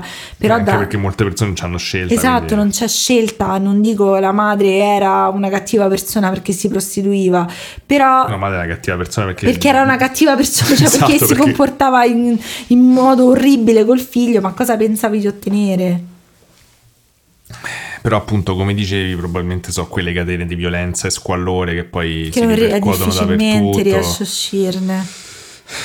Vabbè, eh, bello. Però davvero cioè, questa cosa di prendere il sacco di prostitute la trovo davvero una cosa orribile. Vabbè, però nel suo caso non era sì, il prendersi con le con prostitute la madre, standard. eh. sì, però è davvero brutto quando lui ha detto "Ah, sì perché comunque queste donne eh, amano il sesso. Sì, però eh, appunto de- di solito il fatto è che è più di solito quell'aspetto per me è più triste perché la maggior parte dei serial killer se la prendono le prostitute perché sono più indifese Sì, e, certo. e, mm, è più facile non essere beccati. In questo caso era chiaramente una, Una fantasia di vendetta, esatto, che poi non era manco una fantasia, era una vendetta indiretta contro Eh, la madre. mo- Oltre la vendetta. Sì. Andate a bere il bicchiere d'acqua, ora torno. Vabbè, io non commento oltre e basta. Io sono tornata Angelo del Focolare e ho portato il chinotto a Daniele. Che mi ero completamente dimenticato di, Ma di è avere. stranissimo che, Che ti strano, perché ci siamo scordati il chinotto? Avrei voluto varie volte in questi giorni e me l'ho dimenticato e ce l'avevamo. Ma adesso non ti lascerà più, vedrai. Vabbè, posso andare avanti senza commentare, facciamo finta che la Sì, parte tua non è fatta e andiamo avanti. Eh, Dai, la prossima volta facciamo una tragedia più grande. Grazie. Allora, no, Lisetta fidati di Lisetta, per favore Lisetta ferma quando fa queste cose perché non no. Ma pure quella me mi ha proposto risetta, insomma, cioè purtroppo ci stanno sempre morti di solito su True Crime. non puoi tornare a fare quelle Pooh. cose, quelle vecchie dove ci stanno tipo le, le cose stupide de... Ah, ci sta uno scandalo quest'anno a Grande Fratello. eh, di queste cose qua, un Ma po' per vediamo. spezzare perché ne hai fatti due, che, cioè che hai fatto una, una doppietta terrificante. Bene. Poi tutte e due sulla prostituzione, cioè Eh, c'è un tema. Walkman. Eh. Eh. Vabbè, comunque ricordatevi se volete per esempio un bellissimo film sulla Comunque mi hai piscina. promesso va- vam- no, vampiri, gattini. Eh, poi mo adesso ti farò vedere le foto di Oppure creerò delle tartarughe solo per te. Mm. Eh, comunque appunto, cioè, se poi volete alleggerire le cose, sentendo più volte l'album di Daniele, magari uno può trattare Grazie, questa- grazie, questa sulla marchetta mi è piscina. piaciuta. o la piscina, ma 2000 ascolti, ma dai, ve li fate tutti in una persona sola e poi facciamo sta piscina. Tanto devo vedere io sta piscina, mi sa, perché te non, mi, mi immolerò io per la tua Ma causa. tanto sei preso il chinotto, però hai preso Eh, l'acqua. no, mi sei presa l'acqua, voglia Perché? d'acqua. Vabbè, Poi ho visto il tuo chinotto e ho detto, ma perché c'è ancora chinotto Eh, dentro casa? sì. A voi piace il chinotto? A me sì. buonissimo. Allora, passiamo alla parte mia. Cerchiamo di, di ritornare un po' di, vo- di, di- recuperare Yeah! un po' di voglia di vivere. Comunque, meno male ci siamo fatti un sacco di risate all'inizio, perché mo qua Ma sale quell'ora? È quasi mezzanotte. è quasi mezzanotte, Il sì. mio mondo è l'ora della nonna. Ok, mo devi sta sveglia, Sono però non mi, fa, non mi fa le cose dimmi, tue. faccio una tiratina di eh, faccio una tiratina dal naso di chinotto. Allora, tanto comunque in questo episodio ti coinvolgerò molto. Oh, che bello. Quindi coinvolgerò il pubblico che sei te. Non ci sono gli alieni, però. Non ci sono gli alieni. E vai. Anche se ti hanno difesa, visto? Hanno detto, No, chi ah, m'ha difeso? una- Finalmente una qualcuno m'ha detto, eh, difeso. lo crocifiggete sempre, ma sono sempre belli gli episodi. Grande, grande finalmente Una persona qualcuno. sola, però ce l'hai Vabbè, quella, per- quella persona comunque sia rimarrà nel Poi ci sono un coro di persone, fai i fantasmi, Daniele, Basta fai fantasmi, fantasmi. vai. Allora, Allora, il, il caso di oggi, che non è manco un caso, è un tema, è una Ok. cosa un po' strana. Ci sono arrivato per vie traverse e, e è una cosa che ho, di- famosa di cui, che ho sempre dato per scontato e che ho sempre considerato un po' una cazzata. Però invece mi ha intrigato un botto. Sono meglio i tigrotti o i panterini? I tigrotti. Mm, no, i panterini, i panterini sono più gatti. I panterini sono neri come il cibe. Eh, nascono proprio neri i. Eh sì. Non facciamoci domande, poi dobbiamo andare su Google. Vabbè, allora, eh, questa- in questo episodio, che tra l'altro è l'episodio 80, diciamo un altro numero tondo, comunque ne abbiamo fatti altri 10, eh? Scherza, ridendo e scherzando. Io scherzo, rido tutti i giorni. Eh, in questi casi ridiamo e scherziamo. Uh-huh. E voi- vi parlo del Mandela Effect. Dai, un po' più di... no, non, sei, non sei particolarmente sorpresa? No, Dicevi, sì. che cazzo fai il Mandela Effect? No, non lo so, non mi Dillo, aspe- no? perché mi, aspettavi? Scusa, ma stavi seduto a ridere. T'aspettavi? Eh, dici che c'entra col Mandela e facevi Eh. Questa cosa io ho pensato che era Maurizio Costanzo di cui parlavamo, non so perché. Maurizio Costanzo che c'entra? Non lo so, pensavo a Maurizio Costanzo, nella mia mente c'è- me l'ho creato tutta l'ora di Maurizio Costanzo. No, non è, è il Mandela Effect. Bene. Allora, dicevo, probabilmente saprete già cos'è il Mandela Effect, però vi faccio un po' una piccola introduzione. È appunto eh, così famosa come cosa che ormai è entrata un po' nel linguaggio comune di internet almeno. Sì, E, mm, diciamo che la, la definizione eh, più semplice è che si tratta di un- una presunta falsa memoria condivisa da un gran numero di persone. E il termine è stato coniato appunto da questa tizia. Ci avevamo avuto noi con una sigla di cartoni animati in Mandela Effect recentemente. Ci avevamo avuto sì, qualcosa del genere. E, e il termine è stato coniato da sta tizia che mo non, se, La non signora so- Mandela, la signora, la No, signora Fiona, non, so- non lo so leggere, non so come si dice. Fiona Brum, Fiona Brum, Brume, non lo so. Eh, Brum. la chiamerò Fiona Brum. Chiamala una brumma, sembra. Fiona Brum Brum. esatto. Eh, praticamente è una, diciamo, una ricercatrice nel campo parapsicologico che ha reso popolare il termine eh, ed è proprio lei che ha reso nomina- eh, è proprio lei che ha reso popolare il caso più famoso. Mm. Eh, e- Praticamente lei era rimasta molto turbata perché aveva sentito in televisione eh, la notizia della morte di Nelson Mandela. Ah, Eh, solamente che eh, perché era turbata? Perché lei si ricordava benissimo che Nelson Mandela eh, era morto in prigione negli anni Ottanta. ah e, Intorno agli anni lei, e 80. quando si è scoperto che era morto Mandela, secondo lei? Era il 2013. Cioè, quindi per lei, tipo, lui ha, avuto, ha vissuto 30 anni in più di quanto lei non si ricordava. Esatto. Ammazza. No, di- sì, un botto di più. Pure io mi dico, cioè, pure io da sempre per scontato che Nelson Mandela fosse morto presto. Eh, eh, allora dice che il, il dettaglio, cioè uno, diciamo il dettaglio non è poi così strano, dice vabbè questa si ricorda male, chissà che si è fatto eccetera. Lei si ricordava proprio il discorso che la moglie ha fatto in televisione per, Davvero? sì, per commemorare la morte del marito eccetera. E, però niente di tutto ciò era mai successo. Madonna. Questo era il punto. E chiaramente uno potrebbe dire, appunto, come dicevo, sarà un problema suo, però in realtà la cosa che poi l'ha cominciata a convincere che c'era qualcosa di strano per lei era il fatto che un botto di persone hanno cominciato, cioè, ha cominciato a leggere un sacco di gente su internet, non solo lei, che ricordava una cosa molto simile a lei. Cioè che Nelson Mandela era morto. Ma vabbè, gli hanno allungato la vita, però dai. E la cosa assurda è che anche ora ad oggi è pieno di, di testimonianze di gente che ricorda esattamente la morte di Nelson eh, Mandela. La, la realtà, la simulazione ha twitchato. Ha twitchato. Ha twitchato la Esatto. simulazione. E, mm, e- e praticamente tipo, cioè, eh, non è una cosa del tipo si ricordano vagamente oppure No, tipo è i così. dettagli. Si ricordano i dettagli di che cosa è successo, di come l'hanno scoperto, Io da eccetera. piccola mi ricordavo di aver preso ottimo. E E che no. me l'avevano scritto sul diario. Ho passato giorni a, a sfogliare il mio diario, però era un, un Mandela solo per me. Questo in inglese si chiama wishful thinking. Ma si chiama che era verissimo, era un'altra simulazione. Allora, ti leggo tipo una cosa che è presa da, da Reddit che ho tradotto dall'inglese grazie a Google. Perché non mandava. Ehm, Ammazza, Daniele! È sgasato. Non è sgasato, ma che senti? L'ho bevuto un secondo fa e non è sgasato. O il, il Mandela Mandela! Effect che mi ricorda che chinotto effetto. L'ho sentito dal mio insegnante di scienze sociali. Ah, Ci ha detto che è morto in prigione e se qualcuno di noi nella sua classe sapeva chi fosse. Quel giorno ho passato tutta la lezione a parlare di Nelson Mandela. La lezione mi ha davvero impressionato, non ho mai più sentito menzionare Nelson Mandela fino alla sua morte nel eh, 2013. madonna, io l'ho sentito menzionare varie volte. Pensavo che what the fuck es- esclamazione che non ho tradotto, fosse morto negli cazzo? anni 80. Ah, no, perché so che era un nickname per Mandela era what the fuck. No. Poi l'ho cercato e ho visto che era presidente del Sudafrica. Sono rimasto sba- davvero sbalordito perché non avevo mai nemmeno sentito che fosse presidente del Ma Sudafrica. può essere che so gli americani che sono proprio ignoranti. E so che avrebbe attirato la mia attenzione per l'impressione che quella lezione degli anni 80 ebbe su di me. Ah, eh vabbè.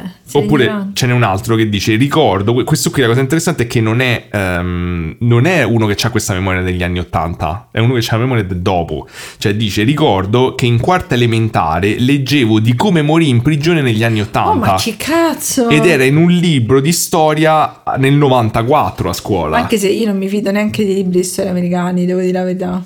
Però dice: È un ricordo nitido. Ricordo di aver pensato che non potevo credere che quest'uomo fosse morto in prigione. Dice: assurdo. Vabbè, cioè, su capita, insomma, cioè, non è che è impossibile. Perché in realtà la storia di Nelson Mandela era a un certo punto, vabbè, lui ovviamente è andato in prigione, però c'è stato sto momento in cui mh, era malato di tubercolosi, da quello ho capito. Ah, ok, quindi la gente ha detto, vabbè, è finita così. Sì, però la gente che comunque sia lo legge sui libri, molti hanno tipo che ne so, il professore appunto che gliel'ha detto, Sì, quindi... ma ci sono le foto di questi libri dove c'è scritto che Nelson Ma no, Mandela- ovviamente no, non Eh, esistono. Oddio. Non esiste niente di tutto ciò, però è pieno di testimonianze di gente che dice sta cosa. Sì, però, cioè, appunto, dato che io ho visto quest'anno dei TikTok di americani che erano sconvolti che non avessimo l'acqua corrente e che non andassimo in giro in carrozza, vi giuro seriamente. Sì, ma questi facevano l'università, stavano a parlare di professori di scienze sociali che Ho gli capito, spiegano una eh, cosa. non lo so.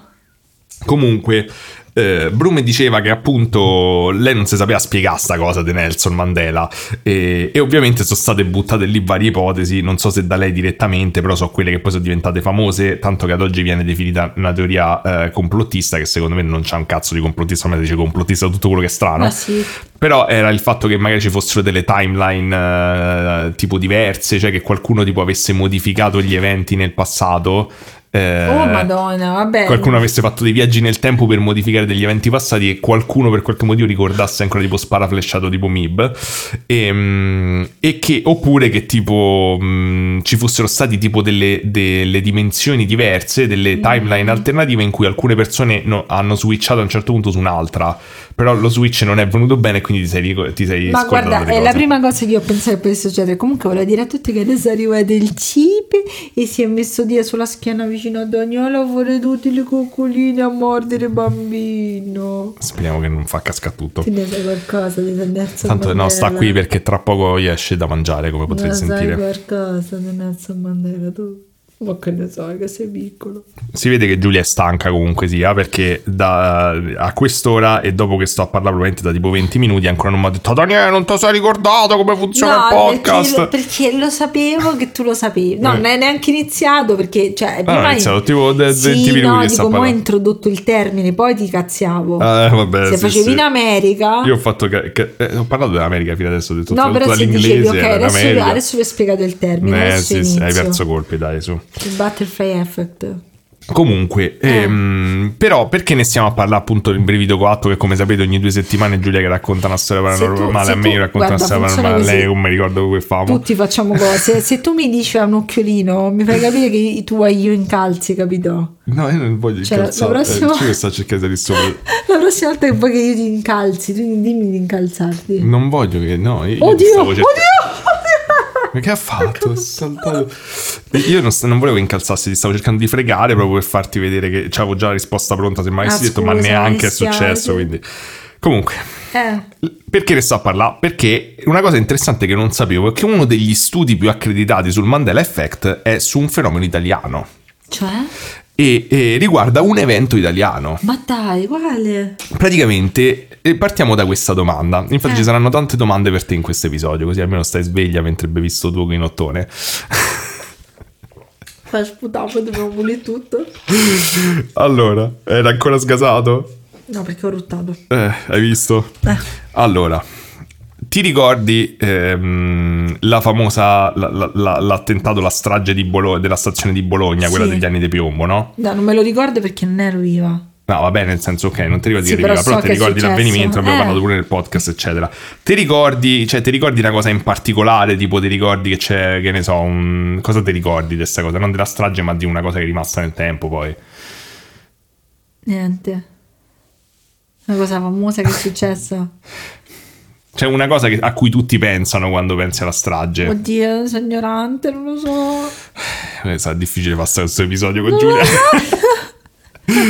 allora, ci sta il fatto che c'è il famoso orologio della stazione di Bologna, Ah, no? Ho capito, l'abbiamo visto quando siamo andati a Bologna, maledetta. Che cosa sai cosa. dell'orologio della Che si stazione? era fermata una certa ora. Che si è fermata alle 10 eh, alle 10.25, cioè l'ora Sì. in cui è esplosa la bomba ed è rimasto lì. Non è mai successo. No. Non c'è mai stato un orologio, non c'è mai stata la bomba, non c'è mai stata Bologna. No, non è mai successa questa cosa. Cioè, Ah. no, aspetta, l'attentato ovviamente è successo, non sto facendo il Sì, negazionismo. ma le- cioè, la terra è piatta e Bologna non esiste. esatto, è il Mandela effect di pensare che la Terra è sferica.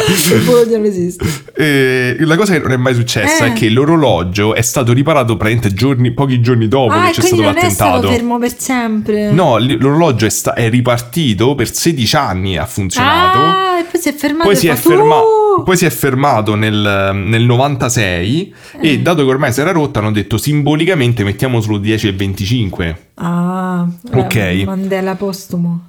No, non è un Mandela postumo perché il problema è che questa cosa praticamente non sa ricorda quasi nessuno. Ah, tutti dicono ok, l'orologio è sempre stato L'orologio è fermo. sempre stato fermo. Praticamente ci Ah. stanno queste eh, tre perso- questi tre ricercatori. Sai eh, quanto Mandela effect a termini sotto i orologi? Stefania De Vito, che è tipo un'università di Edimburgo, Roberto Cubelli dell'Università di Trento e Sergio Della Sala, che invece è dell'Università Suor Orsola Benincasa di Napoli. Ok. Hanno fatto questo studio dove hanno intervistato 180 persone Eh? che avevano molta familiarità con la stazione di Bologna, la frequentavano pure prima del, del Ok. 96 quando si è fermato l'orologio. E praticamente gli hanno chiesto se hanno mai visto l'orologio in funzione. L'orologio mai in tutta la vita nostra. Il 92% degli intervistati ha detto che l'orologio è sempre stato fermo.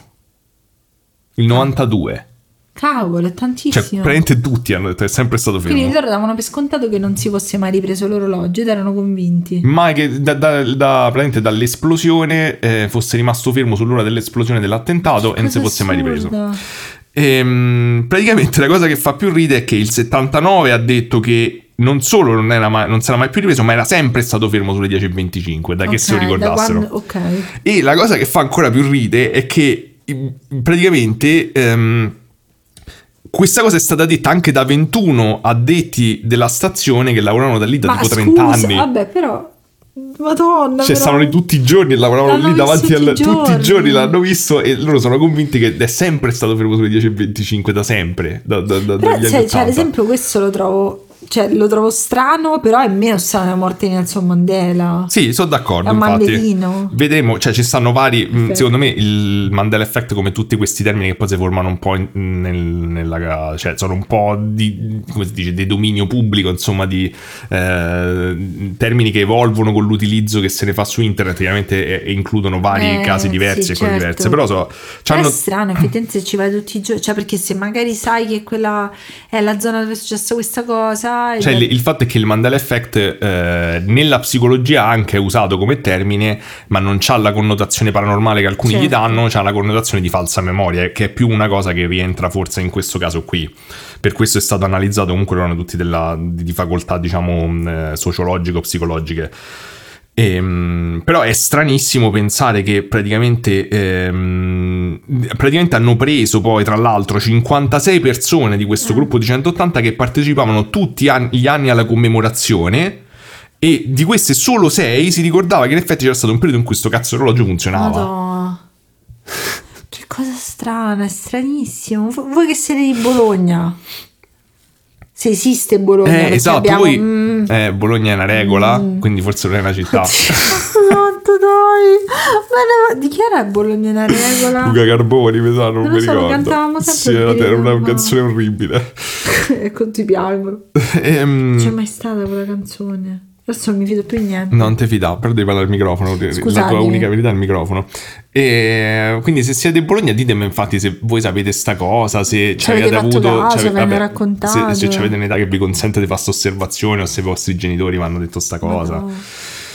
E comunque sì, io appunto a Bologna sono stato un sacco di volte, e la- però mi ha un po' colpito sto, sta cosa, perché io ho, effettivamente mi sono di sta cosa, io ho una memoria eh, precisa di la prima volta che sono andato a Bologna con la scuola, tipo quando avevo 18 anni, che eh, comunque sia stavamo studiando gli anni di piombo e mi ricordo tipo la guida che ci diceva, ah, sto orologio è fermo lì. Oddio, sei pure tu parte. Sì, dalle- io sono parte di un botto delle cose di cui parleremo. E tipo, eh, questo orologio è fermo lì alle 10.25 da quando c'è stato l'attentato. Mo la domanda è: è anche la mia una falsa memoria? Oppure È la guida. è la guida che pure Cioè, sapeva questa informazione sbagliata? Poi, cioè, si passa sto Mandela Effect. Eh sì, però certo sei una guida, mi pare strano che non sai, cioè non Ah. ti informi, quindi chissà. Davvero strano. E mm, comunque, appunto, sta cosa mi ha incuriosito molto il fatto che sto caso italiano fosse così importante in qualche modo sbadiglia pure. oh. Ma rispetto tu per i Ho nostri capito. ascoltatori ce l'hai. No, non ho mai sbagliato. Io mi ricordo che sbadiglia. No, mai Questo si chiama sbagliato. gaslighting, non Mandela Effect. No, no, Mandela È pure Effect. registrato, quindi è, è stupido. Mandela Effect. Voi, voi sapete che non sbaglierei mai. Quindi anche tutti quelli che hanno sentito la registrazione Mandela Effect, se mandano indietro e lo risentono, è ancora Mandela Effect. Sì, sì, Non- è sempre, ok. Sempre. Comunque, eh, dicevo, mi ha incuriosito per capire quali altri casi Eh, italiani, ma, eh, spero. Non tutti italiani. Eh, però fa- vabbè, siamo un po' Vabbè, sono universali. Il fatto Ho è che alcuni sono capito. universali. Mm, vabbè. Però volevo vedere quali sono quelli più famosi. eh, perché appunto avevo sempre pensato che fossero un po' una cazzata. Però mo sta cosa mi ha un po' incuriosito. Quando mi sono reso conto che pure io mi ricordavo di questa cosa Mm. dell'orologio fermo. Ho detto chissà. E, e- e ne ho scoperti un sacco che mi hanno sconvolto. Tipo? E da lì che Giulia mi sentiva fa, eh, che stavo lì a sghignazzo, dicevo no, eccetera. Quindi eh, sono curioso adesso di farti il test a te, perché molti di questi secondo me hanno a che fare anche con la memoria visiva. Quindi, Mm. dato che la memoria visiva di Giulia è super sviluppata, vedremo se te effettivamente Va funzionano su di te oppure no. O se non c'entrano. Allora, il primo che ti chiedo, alcuni Eh. mi hanno proprio sconvolto, però vediamo, partiamo da una cosa light. Il primo che ti chiedo è quanti sono gli stati degli Stati Uniti? 55. 55? Eh. No, so 50. Perché ne so 5 in più? Non lo so, però di solito la risposta che tutti danno che è quella che ho dato prima è 52. Io 55 per il numero più, più grande. No, però so 50. e tu che hai aggiunto? Io dicevo 52, io sono sempre stato 52. Eh. No, no, no, sono sempre stati 50. A me sono sempre stato 55. Ci stanno delle cose che dicono a volte la gente include tipo lo stato di Washington, non mi ricordo un altro, lo- uno stato in più, no le Hawaii ma la Patagonia tipo, non lo so. La Patagonia. Sì, non mi ricordo, ci sono degli stati che non sono mai stati stati ma la gente a volte si sbaglia, però sono sempre stati 50, io mi Ah, ricordo eh. distintamente che erano Io 52. 55, quindi sì. Vabbè, tu proprio. E poi, poi manca di che nessuno di voi sente roba americana, dove vai, quindi è proprio. Vabbè, ma quando parlano di stati americani non me ne frega niente. Allora, aspetta, per, que- per questo ho bisogno di un attimo di prepararmi. Ok. Allora, Eh, mi- que- questo eh, vediamo se te funziona. A me mi ha completamente sconvolto. eh. Mi descrivi il simbolo dei Fruit of the Loom? C'è dell'uva, una banana, mela. Eh, Questo qua è. eh. Sì. Non è questo. E qual è? Oddio, qual è? La cornucopia non c'è mai stata in Fruit of the Loom. Ma io io ero- Tutti pensiamo che ci sia la cornucopia. un- qualcosa di marrone c'è. Guarda, Ti giuro, qualcosa mi ha, di mi ha sconvolto pure a me. Ti ha sco- mi ha sconvolto, guarda. Cioè, io do sempre. Io do per scontato che c'è il marrone. Questo è. Cioè, ora mi torna, però io non so perché nella mia mente c'è il marrone. Tutti pensiamo che c'è il marrone, non C'è c'è. qualcosa di marrone, ma, non, ma ti giuro. Non c'è mai stato. Io pure oh, io ero convinto ci fosse la cornucopia. Ma tu, ma ti Ma giuro. perché una cornucopia ci Ma immaginiamo? non un cestino, qualcosa di marrone Guarda, dietro. per me un cestino o una cornucopia Ma ci vi sta. giuro, io c'ero convinta. ma Non perché c'è Daniele questo. ci fotte? Perché. Cioè, C'è sta dappertutto questo, ma questo è quello vero. Ma io ci giuro. Questo se stato di tutte le evoluzioni non c'è mai stata una cosa marrone. Ma perché? Mai. Ma fa cagare senza la cornucopia. Sempre stato quello. Ma nel 1800 è stato così. Sì. Ma vi giuro, io la cornucopia ero, ero convinta che È fosse qualcosa di marrone. cosa. Cioè, ho un'idea di una cosa, di una macchia marrone. Sì, tipo un cestino, esatto, no, no. No. Comunque mi siamo, taglia- mi siamo messi che il cibo è entrato, ma Melando è scappato. Come al solito, va bene Esatto. ormai. Allora, que- questo ne avevamo già Eh. parlato, però è una cosa eh, secondo me più borderline. Però, ehm, tipo, che cosa, la cosa che dice la regina di, Bia- la regina di Biancaneve allo specchio? Lo sai che cosa gli dice? Specchio, specchio, le mie brame. Esatto, e non ha mai detto sta cosa. E che dice? Dice specchio servo delle mie brame. Però questo è colpa alle persone. Sì, ma dice che la cosa strana è che anche in inglese, che dice tipo, non mi ricordo, tipo... mm, Mirror, mirror, mirror on the wall, eh. mi- mirror of the wall, una cosa del genere. On però- the wall was... Eh, ma non dice mirror mirror, aspetta, cerchiamolo, eh. È Magic Mirror on the Wall, quello Ma originale. davvero? E anche gli inglesi si ricordano Mirror Mirror on the Wall, ma non è vero. Perché ce lo ricordiamo doppio? Non ha Ma senso. è vero. Mirror, mirror, invece, mi- invece è... cioè, Magic Mirror on the Wall. invece è mirror, mirror, specchio, specchio, le mie brame, tutti dicono. Dice specchio servo delle mie brave, non ho mai detto specchio, Ah, specchio. vabbè. Poi, ehm, que- questa secondo me non te frega, però vediamo. Mm. Mi descrivi l'omino del Monopoli, per l'hai visto talmente tante volte. È un vecchio con i baffi e il cilindro, all'aria da uno capitalista e, mm, e basta. Basta, esatto. Eh. Però un sacco di gente ha la memoria vivida che ci ha giocato per anni che c'è il monocolo. No, non, Io non ce l'ho, cioè, se mo ti più che sta me l'hai cosa. detto ce lo vedo, però io non, No, no, io non, Monopoli me lo no. sono mai ricordato parte che monopolo. a me Monopoli mi fa schifo, scusate, persone che amano i Monopoli. Vediamo, questa mi interessa vedere se ci, se ci caschi oppure no. Mm. Mi descrivi la coda di Pikachu. È fatta a fulmine con una punta nera e sotto bianca. Cioè del colore di Pikachu, gialla. Mhm. Cioè, c'è un Mandela effetto sullo... Ah, perché? Tutti siamo convinti che ci abbia la punta nera della coda, ma non ce l'ha nera. Oh, ma lì... No, ma dai, vi giuro, non ma ce l'ha mai no! avuta la punta nera della coda. No, ti giuro, io sono convinta di questa non- cosa. io pure quando l'ho ma che letto. cazzo, ma proprio a livello di design. E però lì guarda, guarda quello, ce l'ha al sotto Ma dove? coda. Ma in ombra. No, quella sotto, quella sotto. Ma quale? Destra, quello. Ma è sbagliato È perché non è. contrario. Ma è sbagliato, Ma è solo un'ombra bello che Pikachu marinaio è stupendo. Ma che è quel vaccone là, quella carta vaccone? Questo è bellissimo. Ma è un ciccio! Thunderjolt. Che ci... Dai, Pikachu, guarda sopra, la prima carta di Eh, è- Pikachu. Ah, sì, sì, però dico Che sarà l'attacco. ciccetto, ciccio. Che poi era proprio un vaccone Pikachu da piccolo. Comunque è da- pazzesco, giovane. no- non ce l'ha. Io ero convinto che ci avesse la punta Ma della io coda. pure, però vedi che quello sotto c'ha una riga. Sì, ho capito, cioè, non c'entra niente. Cioè, nel senso, questo qui Io è ero convinta di questa cosa, vi giuro. Poi, cioè, però se lo dovrebbero fare perché è molto meglio. Infatti, perché? Scusatemi. Però- visto che gli hanno fatto causa la Nintendo a quel gioco? No, no, ancora non gli hanno fatto causa. Però si sono arrabbiati. Beh, sì. Comunque, Bello.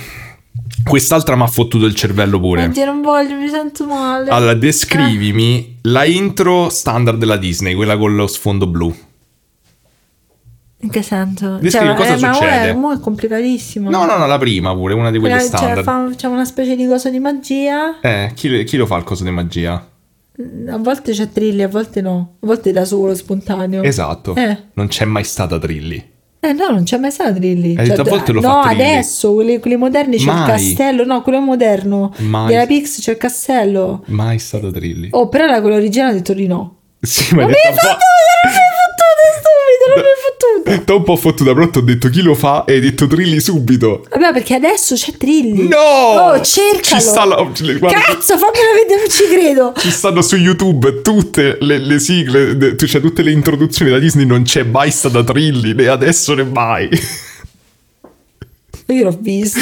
Tutti dicono io l'ho vista, palle, ma non, è- non c'è mai stata. Non c'è mai stata. Eh, Poi, però ho detto quello iniziale no. Questo sapevo. vediamo se te frega. Eh, non mi freghi sempre, l'ho fregato Allora, sempre. ti ricordi l'emoji del ladro? Com'è no, Non lo so, fatta? l'emoji del ladro com'è. Ok, non, c'è, Non non esiste so, l'emoji del no. ladro. Eh, non me lo so, Anch'io non non l'ho mai vista l'emoji del ladro. Ok, vediamo se voi. Però la possiamo creare adesso, Adesso- la tartaruga Eh, no, perché ci ladra. serve, ci serve un ladro per No, poterla perché fa- creare. uniamo un'emoji a un'altra, creiamo un ladro e poi da quel ladro facciamo la Eh, tartaruga. però ti trovo uno con una maschera. Madonna, io ho fatto procione tartaruga, è bellissimo. bello. Però tartaruga fragola. Però a me la cosa che mi piace è che ananas tartaruga viene la tartaruga con fruit of the loom in testa, tipo, non so Oddio, non perché. va- non ne parliamo È tutto più, un mi sono inception. spaventata. Poi que- questa è più una cosa secondo me di, Yeah. di- di più una cosa di borderline secondo me un Mandela Effect, però l'ho trovata comunque divertente. E ti, ti ricordi qual era l'es- l'esclamazione di, di The Mask? No, non l'ho mai vista una volta sola. Dai, che faceva sempre Baba buba, non lo so. che cazzo di Sei ubriaca di chinotto. Eh, Mi ricordo faceva, "Eh!" No, che diceva spumeggiante, ti ricordi? Eh, no. Eh, vabbè. Che dice? Io mi ricordo, eh, mi ricordo benissimo da piccolo. Spumeggiante e stravagante. Che diceva spumeggiante, in realtà non dice spumeggiante, dice sfumeggiante, che sarebbe Sfume. smoking. Ah. Però vabbè, questa è una cosa che quando sei piccolo credevamo un sacco di cose che non, non so quelle. Ma tipo Di pronuncia. Che era eh, tutto splende viola e giallo Che era? Di Magica Amy che dice tutto splende o che incanto e tutti si ricordano tutto splende rosa e giallo Eh, perché vedi. nella sigla c'era rosa e giallo oppure Jimba no? Jigba tu dici Jimba Comunque, Eh. in realtà ci Eh. sta il, diciamo, il padre di... oh, non mi fido di un cazzo che mi Te puoi mai più Eh, fidare di niente. Ci sta eh, un'altra cosa che mi ha colpito Eh. dopo che ho visto tutti questi ti ha qui. colpito tutto sembri tutti eh? Ho detto un'altra, non ho detto Un'altra. tutte le cose. Quelle che non mi hanno colpito non l'ho le nell'episodio. recensioni di film horror che tutto lo terrorizza a morte eh. Va, vacci piano con sto chinotto, però, eh. Eh. Allora, non è le cose che non mi hanno colpito, non le metto nell'episodio, quindi si chiama il survivor bias. Ok. Tutto- vedi solo le cose che, che sono, che mi entusiasmano. Allora, però ho scoperto che ci sta il, il padre, secondo me. ehm, Di Mandela. Esatto, di tutti i Mandela Effect, che è un altro italiano. Oh no, Che ha creato tipo un caos pazzesco Cioè? nel intorno al 2019. Allora, io penso che noi siamo troppo piccoli per ricordarsi questa cosa, però te, te la faccio la Eh, domanda. perché c'è un animo anti- antico. Esatto. Questo è molto strano, eh, te devo dire. Eh. Allora, praticamente... ehm, Io mi ricordo, ne avevamo già parlato, però tu ti ricordi che cosa stai facendo durante l'11 settembre? Sì, Che cosa stai a fare? sto vedendo un anime. Ah, stai vedendo un anime. Le situazioni di lui e lei. Ok. In cassetta però. Ok. In realtà, mentre ehm, stavano mandando in onda... ehm, Eh, il report. il re- sì, diciamo, me- mentre hanno ehm, Dato in onda le- l'edizione straordinaria, Mia stavano madre facendo... lo stava vedendo. Ok, stavano facendo la melevisione. Davvero? Stavano facendo un episodio della melevisione. Ma dai. E praticamente eh, un- nel 2019 un tizio risponde ad un post di Danilo Bertazzi, cioè di di- di Antonio Aga Cartonio Madonna, Cartonio. Tonio Cartonio comunque. Eh, lui è veramente un è signore. vivo, sta benissimo. Sì, eh, dicendo tra varie bestemmie e imprecazioni assolutamente Ma non poverino! necessarie che voleva sapere a che cazzo serviva lo spago giallo che Tonio Cartonio aveva in mano prima dell'interruzione di questa puntata per l'edizione speciale. Praticamente sta cosa crea un casino pazzesco. Perché? Perché diventa virale sto post e comincia a avere più di 2000 like con la gente che dice sì, sto cazzo di spago giallo, diteci a che Spago cazzo serviva. giallo. Esatto, tutti Beh, dicono è vero che era, se- era strana nella televisione. Eh, Sì, dicono sono, sono tipo 18 anni che mi chiedo a che cazzo serviva sto spago giallo. Ehm, E, e praticamente Bertazzi appunto era incuriosito da sta cosa e decide... ehm, Lui è di- davvero una persona. Cioè, lui mi piace. Sì, nonostante gli insulti e le cose, comunque era deciso di, di indagare, di andare a riprendere sta puntata Lui negli archivi Rai. No, lui non si ricordava assolutamente niente.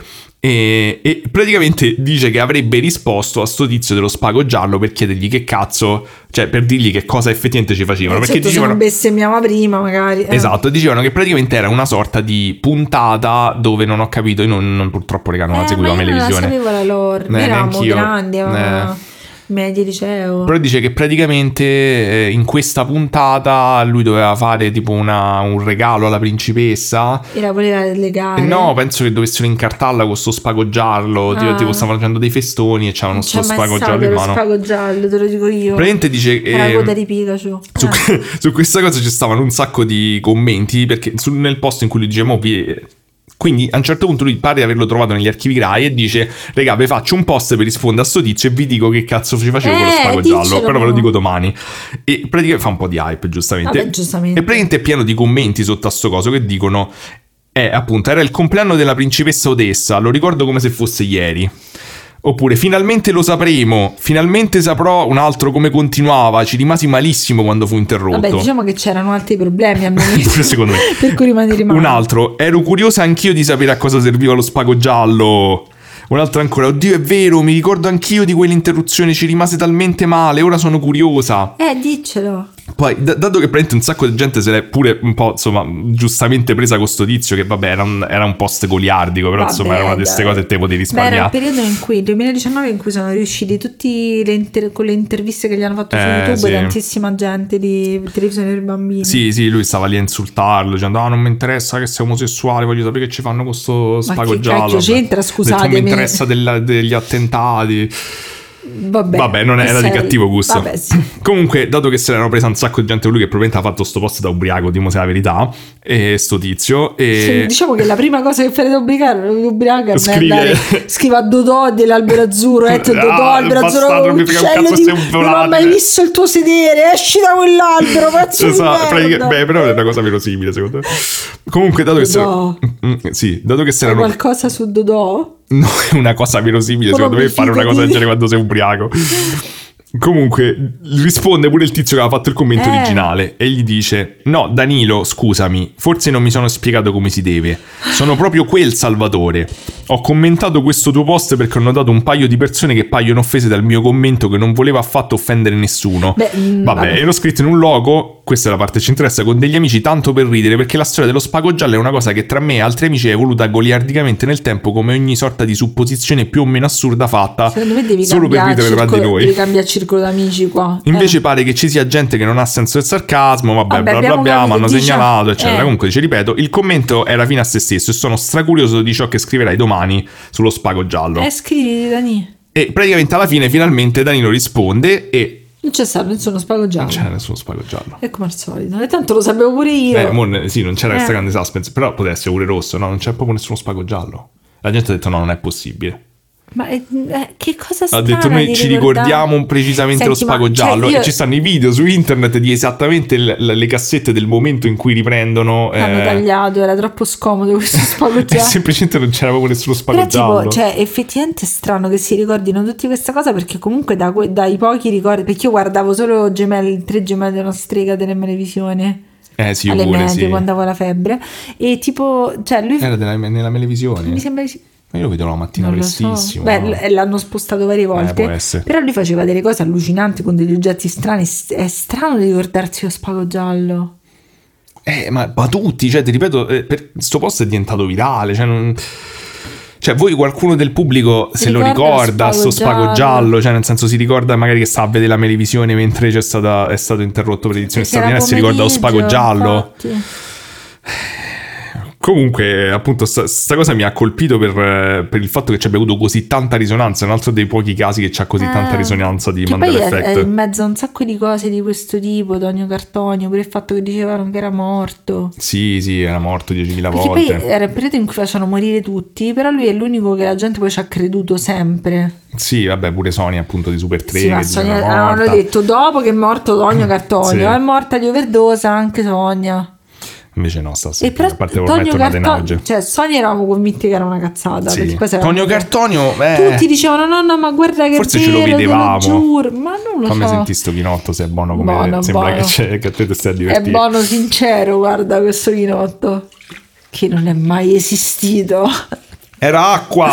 Era coda di pico. Oh, ti giuro, coda di ci mi distrugge perché per- secondo me a livello di design è molto Io non penso ci sia mai cascata, però vedi, vuol dire pure te, cioè pure se c'è un buon occhio, Perché- una buona no, ma memoria quando me visiva. quando ho visto che eri soddisfatto, ho fatto cazzo, mi ha fottuto questo. Eh, perché però ci sei andata dritta, sicura. Allora, secondo me ha senso che effettivamente ora, ora ripensandoci che non ha la coda la punta Perché sennò ti scura confondi con la- perché fa, fa un, un fulmine che si collega al corpo e effettivamente se è dello stesso colore del fulmine si collega Mm. meglio. Credo, sì, è questo. Boh. Mi sembra una spiegazione un po'. eh, T'avevo detto di sì all'inizio, però non sono più convinto Madonna. quando hai finito. Lo so, Però è, è sensato. pensavo stessi andando a parlare dall'altra È parte. sensato. Comunque, ehm, diciamo che sti Mandela Effect, ehm, alla fine che, fos- che succede? C'è qualcuno che è tornato indietro nel tempo e, e ha affermato che ne so, l- l- l'orologio, Eh. de- de- ha riparato l'orologio della stazione di Bologna e poi la- per farlo rirompere solo 16 anni dopo. Diciamo mi sembra un po' difficile. E quali sono le spiegazioni più comuni? Diciamo pure nel- nella famosa cosa dei ricercatori de- di Bologna, diciamo che la loro tesi è che eh, il motivo per cui tutti si ricordano che questo orologio è fermo è che ehm, è stato è la concomitanza di due cose. Una è che è stato usato da sempre l'orologio fermo alle 10.25 come simbolo della strage. Eh, certo. Quindi dappertutto, nei siti, nei libri, eccetera, ti trovi la foto di questo orologio fermo alle 10.25. Però la cosa interessante è che si combina probabilmente con un altro effetto psicologico che è stato documentato varie volte, o comunque un effetto appunto della memoria, che è il fatto che la memoria cerca di normalizzare le contraddizioni. Ah, ok. Quindi il, il punto è, è se, se la tua memoria, senza che tu cioè, ci abbia un processo cosciente, però ci deve essere qualcosa che dice, ok, io mi ricordo che l'orologio si era rotto alle 10.25 per l'esplosione, che poi è stato riparato e che poi si è ridotto di nuovo alle 10.25. E questa cosa non ha senso, cioè tu eh, come osservatore vedi l'orologio, eh, cioè sai che l'orologio si era fermato alle 10.25 per l'esplosione, Sì. S- a un certo punto l'avrai visto muoversi, però poi l'hai rivisto fermo di nuovo alle 10.25 e la tua memoria dice no, ci sta- queste due memorie sono in contraddizione, cioè non è possibile che l'ho visto muovere in mezzo e poi si è rifermato alle 10.25, quindi probabilmente è sempre stato fermo alle 10.25. Certo, certo. E, e quindi tutti evidentemente si ricordano che era fermo alle 10.25. Diciamo che pure molti degli esempi che poi abbiamo fatto sono probabilmente spe- eh, secondo me spiegabili come dicite come una sorta di meme involontari, cioè ehm, alla fine se ci pensi esistono le illusioni ottiche no? che funzionano su Che una poi, gran ecco, parte delle persone. Un'altra cosa che, ecco, mi so ricordare il Mandela Effect qual era. Eh? Perché tutti da piccoli cantavamo la canzone di D'Artagnan che diceva salta sui tetti, sputa i vecchietti. No, ma quella è una canzone. Sì, di- ma io avevo l'idea che fosse nata perché io mi dire? ricordavo che lui stava su un pezzo della Ah, oddio, stava sì, su un io me lo tetto. ricordo benissimo nella sigla che stava sul Esatto, tetto. Stava su un tetto e guardava in basso, quindi io ho detto a Daniele, ok, rivediamo la È sigla. perché vero, io ero convinto pezzo. che c'era lui che sul tetto. Poi la gente dice: Ma che cazzo sono di? Cioè, un cartone su D'Artagnan che sputa vecchietti. No, non sputava di vecchietti, però io mi ricordo che c'era che come Tutti dite c'era cantavano, salta sui tetti, sputa i vecchietti. Perché saltava sul tetto Perché c'era sigla. lui che Io mi ricordo saltava lo sfondo e tu tetto. ti ricordi che era mezzanotte, cioè che era notte, nel senso che c'era il cielo blu scuro. Ma mi ricordavo, mi ricordavo che era giorno e lui stava sul suo tetto. Io mi ricordo guardava il cielo blu Però scuro. comunque c'era lui su un tetto, capito? Io sicura. Infatti abbiamo rivisto la sigla. Non c'è. Ho detto non c'è. C'è quella scena. E era scomodo D'Artagnan. È arrivato uno dal passato che ha tolto D'Artagnan Qualcun altro c'ha questo Mandela Effect e ce l'abbiamo pure noi, infatti. Però è vero che ce lo siamo rivisto, c'è rimasta di merda. Tutte e perché... due eravamo Però ho capito, convinti. effettivamente tutte e due dalla canzoncina mi ho detto no, per forza nella sigla doveva stare su un tetto. Esatto, perché mh, cioè, il punto è che è chiaro che ci sono delle cose, secondo me, che sono l'equivalente degli effetti, appunto, delle illusioni ottiche con la memoria. Madonna. Evidentemente cioè, ci stanno delle cose che i nostri sensi, delle storie, delle narrazioni che in qualche modo, boh, non lo so, alla fine le, le illusioni ottiche come funzionano? Cioè sfruttano anche la morfologia de- dei sensi, di come sono fatti gli occhi Mm. e, e evidentemente queste cose sfruttano delle vulnerabilità di come funziona la nostra Eh, memoria. del- e, e quindi evidentemente tutti caschiamo nella stessa dispercezione. No, la coda di Pico ci ha mai fottuto il cervello. Eh, quella pure io non Sta- c'è. sta- A me Fruit of the Loom è quello che mi ha fottuto di più. No, io oh, io ero convinta. Perché comunque la cornucopia o il cestino, cioè, è strano. Io mi ricordavo proprio la Cioè, cornucopia, perché quindi è strano frutta, ricordarsela. la frutta da sola è strana come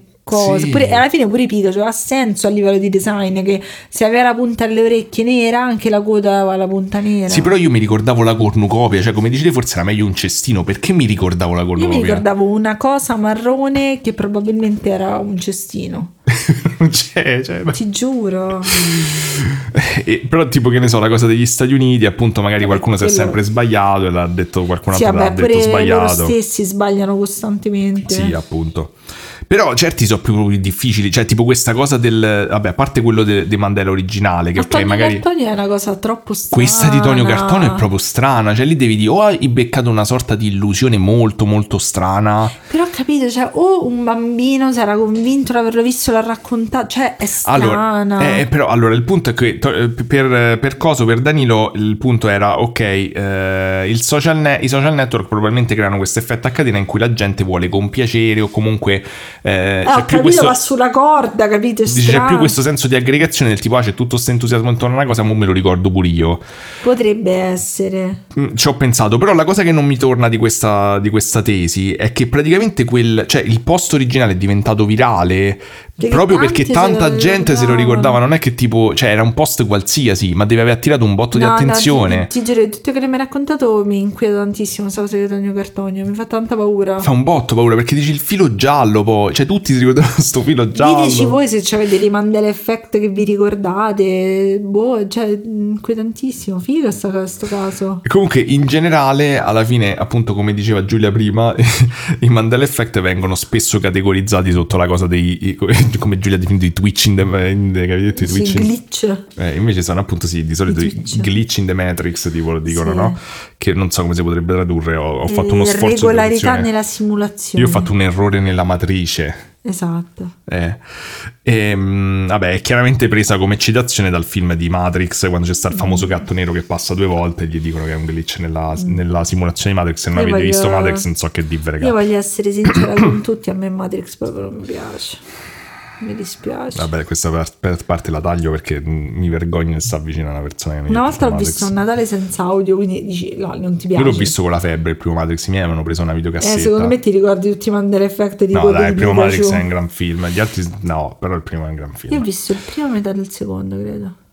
Vabbè, tanto Che sono tutti la tua opinione non freddi, conta. stanno lì con questi occhialetti, non lo so. La tua opinione non conta. Poi se è copiato da Ghost in the Shell, sì, siamo tutti d'accordo. Però comunque sia, gran film.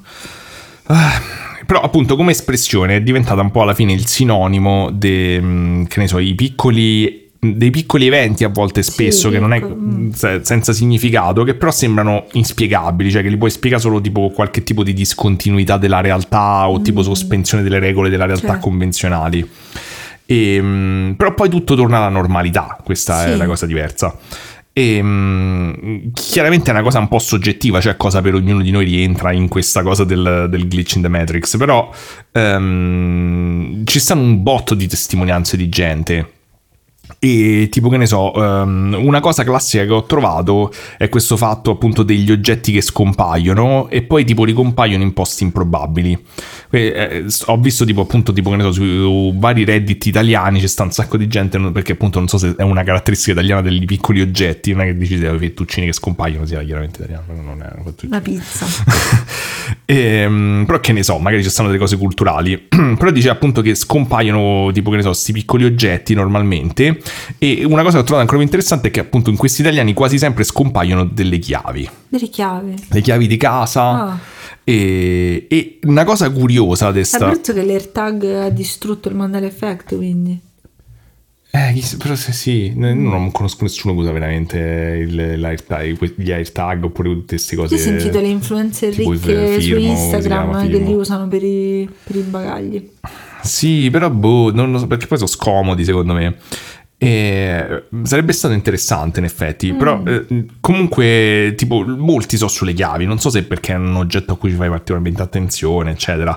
Ehm, però un'altra cosa curiosa secondo me è che questo tipo di fenomeni poi alla fine dove te perdi delle cose eh, o comunque scompaiono delle cose ehm, sembra pure essere parte molto dei fenomeni che te di- definirei quasi poltergeist.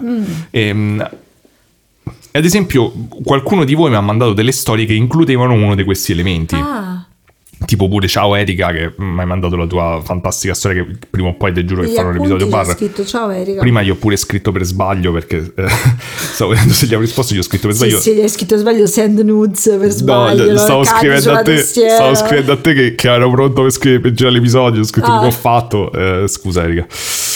Sì, Eh, Ci avresti avuto però in anteprima il fatto che stavamo a girare l'episodio.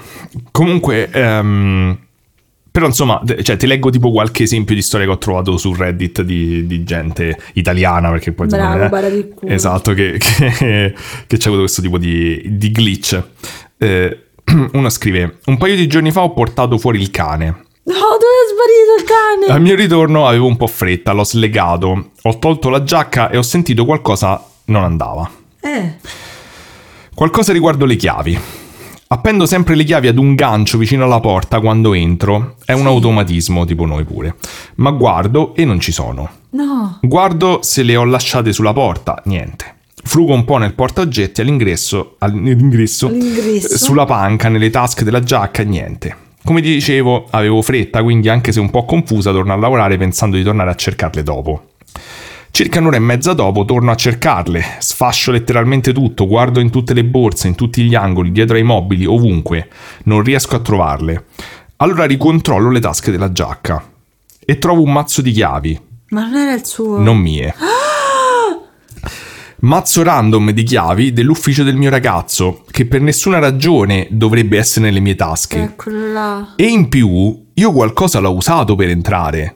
Come Quelle entrato? chiavi non aprono la porta di casa Come mia. sei entrato, Dio? Mi sono davvero sentita un po' male. Eh, ma cacchio, sì, eh. Poi all'improvviso ho visto le mie chiavi dentro ad un paio di scarpe. Sarei cane. Eh, ma com'è entrata dentro casa con delle chiavi che non erano le sue? Che paura. Il glitch. Un altro dice: "Que- Questo mi ricorda un fatto particolare di qualche anno fa. Eh. Ero, andata- ero andato fuori per una cena di classe e avevo mangiato tagliolini al salmone. Grazie per avercelo detto. Questo è molto italiano, in effetti. Sfortunatamente, quel salmone doveva essere parecchio andato a male, Eh. quindi lascio immaginare cosa sia successo dopo un'oretta. Mentre ero ancora in giro a camminare, mi sono quindi fatto accompagnare a casa e dato che stavo per giocarmi il secondo round, appena arrivato a casa ho fatto una corsa incredibile e aperto con grandissima fretta il portone di casa per raggiungere il bagno. Probabilmente a quel punto ho lanciato le chiavi sul divano, essendo molto distratto, per evitare di Beh, perdere Ti capiamo. Esatto, di perdere per casa oggetti come chiavi o, o tessere, mi sono mentalmente fissato massimo tre posti possibili eh, in cui appoggiarli, scartando tutti gli altri. E il divano è uno tra questi. Fatto sta che da quella sera quel mazzo di chiavi non è mai più saltato Oh fuori. mio Dio. Non apparivano in nessuno di quei posti, né nelle tasche, nemmeno Oddio. smontare il divano le ha fatte saltare fuori. Oddio. Tuttora mi domando dove possano essere mai finite. Ho mangiato le chiavi. La cosa interessante è che questa cosa mi ha ricordato che anche a me, secondo me, è successo, cioè, non lo so, però eh, mi è successa una cosa inusuale con le chiavi di casa, un po' Cioè? di tempo fa, te l'avevo raccontato. Praticamente stavo ehm, entrando dentro casa, cioè con le Sì. chiavi, eh, eh, stavo entrando dentro casa, a un certo Il tuo amica, mio amico Pikachu. Con la coda... con la coda è un cesso tipo cornucopia. di- con la maglietta di Fruit of the Loom con la cornucopia. Esatto. Stavo entrando dentro casa e, e praticamente ehm, mentre metto le chiavi nella, nella nella toppa toppa, e, e- e sto per girare, però mi rendo conto che c'è una falena enorme. Eh, che comincia a volare, die- stava tipo die- dietro alla, mm, a- come si chiama, insomma, la plafoniera della, sopra la nostra porta. Io ho un rapporto, diciamo, di odio, eh, rispetto nei confronti delle falene, però non me l'aspettavo perché era veramente tipo, c'era un'apertura d'aria di tipo 15 centimetri. e quindi mi spavento. Eh. Praticamente io, mentre mi, spa- mi spavento, mentre sto girando la chiave, Eh. io sento nelle mani la chiave che diventa tipo morbida. Eh. Sento la chiave che diventa morbida e tolgo la mano e la chiave si è spezzata dentro. Ah, è vero. Però la chiave, la cosa strana è che la chiave si è spezzata dentro, cioè poi mh, comprando il- gli strumenti per fare lockpicking su Amazon sono riuscito a toglierla, però la cosa strana è che la chiave si è spezzata, mh, poi forse è strana, però la cosa che mi è sembrata strana è che la chiave si è spezzata, di solito quando si spezza la chiave si spezza. Sì. Invece si è piegata, quasi, si è quasi accartocciata, eh, avvitata su se stessa prima di rompersi. Quindi c'è il metallo che è piegato, diciamo che fa un arco, proprio come se, se si fosse avvitata la chiave, come se si fosse ammorbidito il metallo e girato, poi alluminio, quindi che ne so, magari è. Però eh, è strano perché è compatibile con la mia sensazione che ho avuto che la chiave diventava morbida, tipo, e, e si è spe- spezzata in due. Però appunto non è spezzata tipo che dici ah se è piegata, è proprio, cioè, ruotata. Mm. Forse c'è una foto da qualche parte, era inusuale come cosa. E non so se forse potrei definirlo un glitch come, come l'ho vissuto. La falena poi non è andata via, penso. Ehm, però la cosa, ehm, ho trovato anche degli altri esempi che non c'entrano con le chiavi di casa. Questo però l'ho trovato molto, molto carino perché è molto in, in linea con, la nostra, con il nostro podcast, secondo me. Ehm, una, una persona dice: c'è Ti stavo uccidendo. No, no, non quella parte.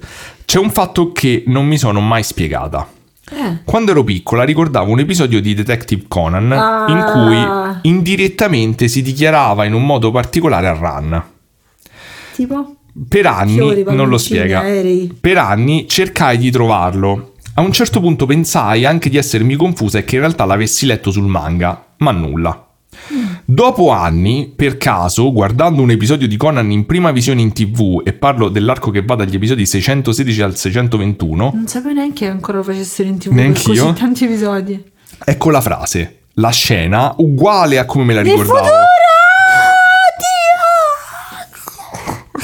Stesso discorso sull'amore e lo zero. Cerco su internet. E lo non zero. so che vuol dire. Cerco su internet se qualche canale l'avesse già trasmesso in Italia, ma nulla. Oddio. Ancora non me lo spiego, onestamente. ha avuto una previsione una premonizione di Senta, come metti di una musichetta, di... metti musichetta a sfondo Conan e poi la metto in post produzione come era la musichetta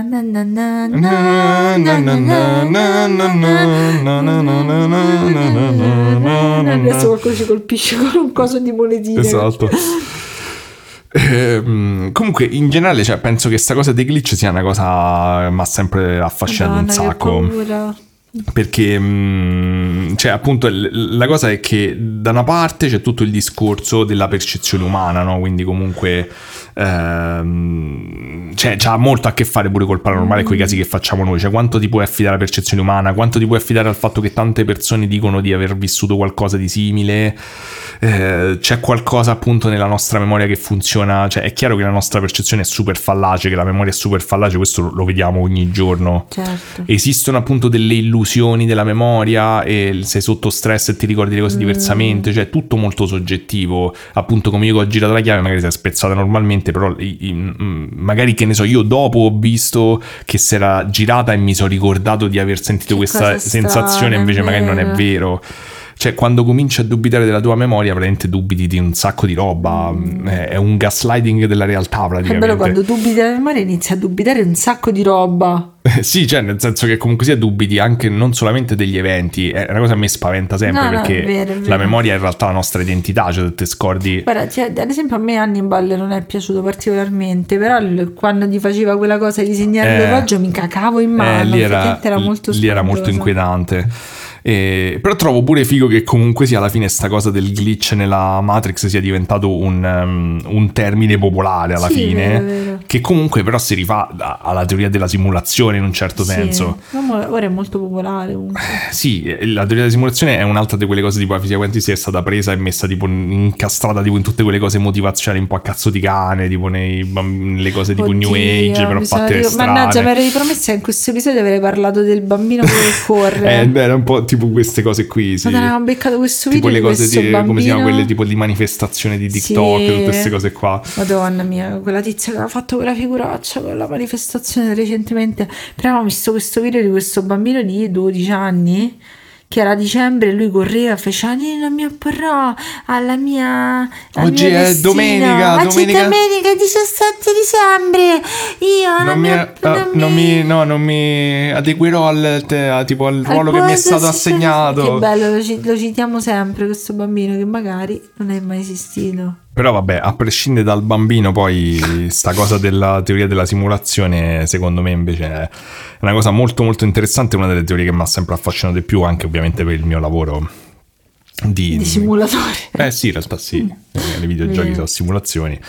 E, e quindi sì, mi ha, mi ha sempre affascinato. poi E... c'è una persona che gioca al tuo videogioco abbiamo visto no? Che ti hanno risposto No, non so se ci giocano, se ti piace, è bello. Mm. Vabbè, Ma- bello, si vede. si Anche io dico che è bello, ma non ci gioco. Anche io dico che è bello, ma non ci, gio- ci ho giocato una volta, non ci giocherò mai più. è frustrantissimo quindi. Ehm, però eh, cioè appunto sta cosa della teoria di simulazione è figa cioè, c'è sta il famoso meme del, del fatto che dicono tipo non mi ricordo cioè, le wikipedia degli, degli scettici in generale c'è stava tipo mh, la foto della terra presa da Google Earth e c'è stava scritto tipo la terra simulata poi c'è la stessa foto di lato con scritto la, la terra reale non simulata tipo per farti capire che in realtà mh, è- cioè, per molte, pers- molte persone la considerano come se fosse una- eh, un non problema appunto come la realtà è un sogno oppure non è un sogno cioè una, una tesi non scientificamente indagabile che quindi in qualche modo non c'ha manco valore filosofico. Mm, secondo me non è così, cioè nel senso, e la cosa che trovo interessante è che questo fatto che il glitch sia diventato una cosa di ehm, popolare, insomma un meme, in realtà è proprio punta secondo me verso questa differenza, cioè che se la, la teoria della simulazione fosse corretta, il glitch sarebbe una cosa ammi- ammissibile all'interno del, eh, del Mm. sistema filosofico della simulazione, Ok. mentre non lo è se tu hai una realtà ehm, meccanicistica classica, perché le regole della realtà non possono interrompersi per un attimo. Se è una simulazione sì, possono farlo, invece Mm. Sì. è coerente. Insomma, io sono molto un nerd della realtà de- della teoria della simulazione, quindi chiunque mi vuole avvicinare per discutere e filosofeggiare su questo, anche se probabilmente come sempre lo farò in, in, eh, un tempo solo. molto diluito, però sono Ok. sì, sono disposto. E vuol dire io farò da solo. No, eh, mi sembravi pessimista. No, non ero farò pessimista, dico che ci metto vent'anni a rispondere ai messaggi, non rispondo mai, però Eh, sono sempre so, felice di farlo. tutta la settimana. Regà Giulia sta a dormire a Paresi, non so come farà sta parte padre. La ti la bevete un altro po' di chinotto che Dammi te... un altro chinotto, dammelo! Ti vedi con la quando- caffeina del quando chinotto. il chinotto c'ho delle botte di energia. Sì, è le- lo sugar rush che è un altro Esatto. Mandela effect perché non esiste, però tu sei convinta di sì ancora. Ora è diventato tutto un Mandela effect come... Ma che poi il chinotto nero, cioè altro Mandela Effect era più buono prima. No, è buonissimo adesso. Eh, Stavo pensare che è come quello- primo quando il- lo zio diceva che era tutto un... eh, era- aspetta. Oddio, oddio, che cos'era? Lui diceva la cancel culture. No, comunque- Questo è tutto Mandela effect. Poi ne parleremo adesso di primo, che è davvero bellissimo. È ancora buono. Vabbè, comunque Chinotto Neri se ci vuoi sponsorizzare. Sì, a voglia, sì, sì, sì, io abbiamo, quindi Io so... vorrei tanto che ci mandassero del cibo qualcuno gratis. Cioè, qualcuno che lo produce gratis. Ma quando io facevo YouTube, ma Alpro mi aveva mandato Mm. Vabbè, non ci importa niente di quando facevi YouTube. Era bellissimo. Adesso concludiamo l'episodio invece. Ciao. Perché se no tu non ci arrivi alla Io mi rifiuto padre. di salutare come volete bene. Io saluto male. Ciao. Dai, prendi la responsabilità. Va bene. Amici, abbiamo chiacchierato, abbiamo detto le nostre cose, vi abbiamo arricchito dentro e fuori, abbiamo parlato della coda di Pikachu. Sentite la voce di Giulia che sta per dormire, E si io mi- sente? No, perché io penso che domani mattina sveglia alle 7. Alle 7. Non è che tu te devi svegliare, tutti ci dobbiamo svegliare alle 7. Ma io in particolar modo. Ma perché? perché io sì, per andare a sto cazzo di carta di identità. Eh, lo so, ma poi manca alle 7 devi svegliare. Che ora alle devi, che devi 6 fare? perché devo fare colazione per bene Ah, sì, colazione per bene. oh cioè io Daniele non so come cazzo fa a vivere senza fare colazione Ma è arrivata dai. la Pepi ciao Pepi Mandela effect di Pepi Non è mai esistita, questa è una tartaruga. Oddio la tartaruga maiala Ah, comunque, scusate, ma quando Giulia ha fatto Eh. la storia su Instagram che diceva i soprannomi della Pepi, ci sono rimasto malissimo che non ha Eh, detto Orsetta. scusa, Orsetta Bu- no è Orsetta Bubu Bubu e Orsetta Bubu Sì, Bubu e Orsetta Bubu. Cioè, il fatto che non hai detto questa cosa ci sono rimasto Lo malissimo. so perché eh, non lo so, è stato bellissimo comunque lo scambio di soprannomi con i nostri ascoltatori, però è vero, io la chiamo sempre Bubu Orsetta Eh, io Bubu. pure sempre Orsetta, Orsetta Bubu. Pupù. Orsetta grigia Pure pure. Orsetta Pupù. Orsetta Bubu. E vabbè, scusa, questo era importantissimo da dire a tutti Sì, prima di salutarci. era un'errata corrige molto Ehm, importante. Va bene, ci, ci sentiamo su Instagram, ci vediamo su Patreon. E ci annusiamo su Facebook. Esatto, non abbiamo Facebook per fortuna. Bene, mentre Daniele si fa un'altra striscia di chinotto, vi saluto io, ciao a bocca piena così non rompe i coglioni, ciao a tutti, baci ai pupi, date baci ai vostri gatti e Parlatemi della teoria della simulazione. se volete sentire la parte dopo dovete pagare perché siamo davvero delle personaggi. Ah, mi stavo scordando che mo metto il pezzo del mio piede. Sì. Vabbè, spero come sempre che vi abbiamo intrattenuto. Certo. Eh, vi lascio quindi al uno dei pezzi del, de- del mio EP che trovate su Spotify sotto Carura con la K e mm, Tempo Perso si chiama l'EP. Spero che vi piaccia, se vi piace sono molto felice, se non vi piace vi voglio tanto bene lo stesso. Quindi se siete Patreon eh, ci vediamo dopo il pezzo e altrimenti ci vediamo venerdì tra due settimane. Buona musica.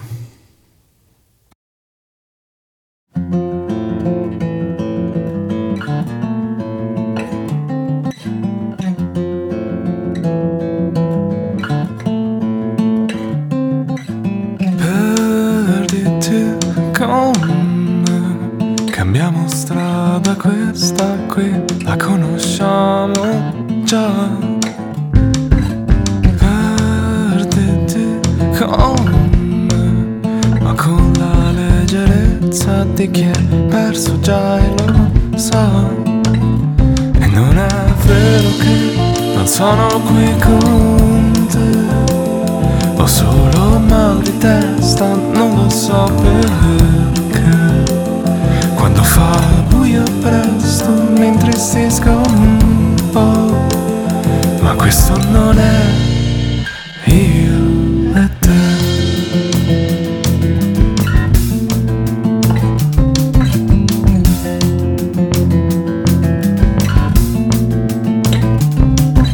Abbracciami perché ho sognato di essere passato e non fa per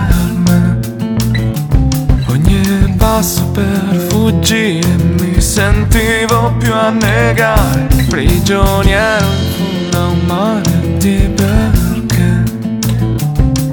E allora mi perdo un po' e lascio andare il controllo che non ho. E il mondo si espande. E un valzer che non ho sentito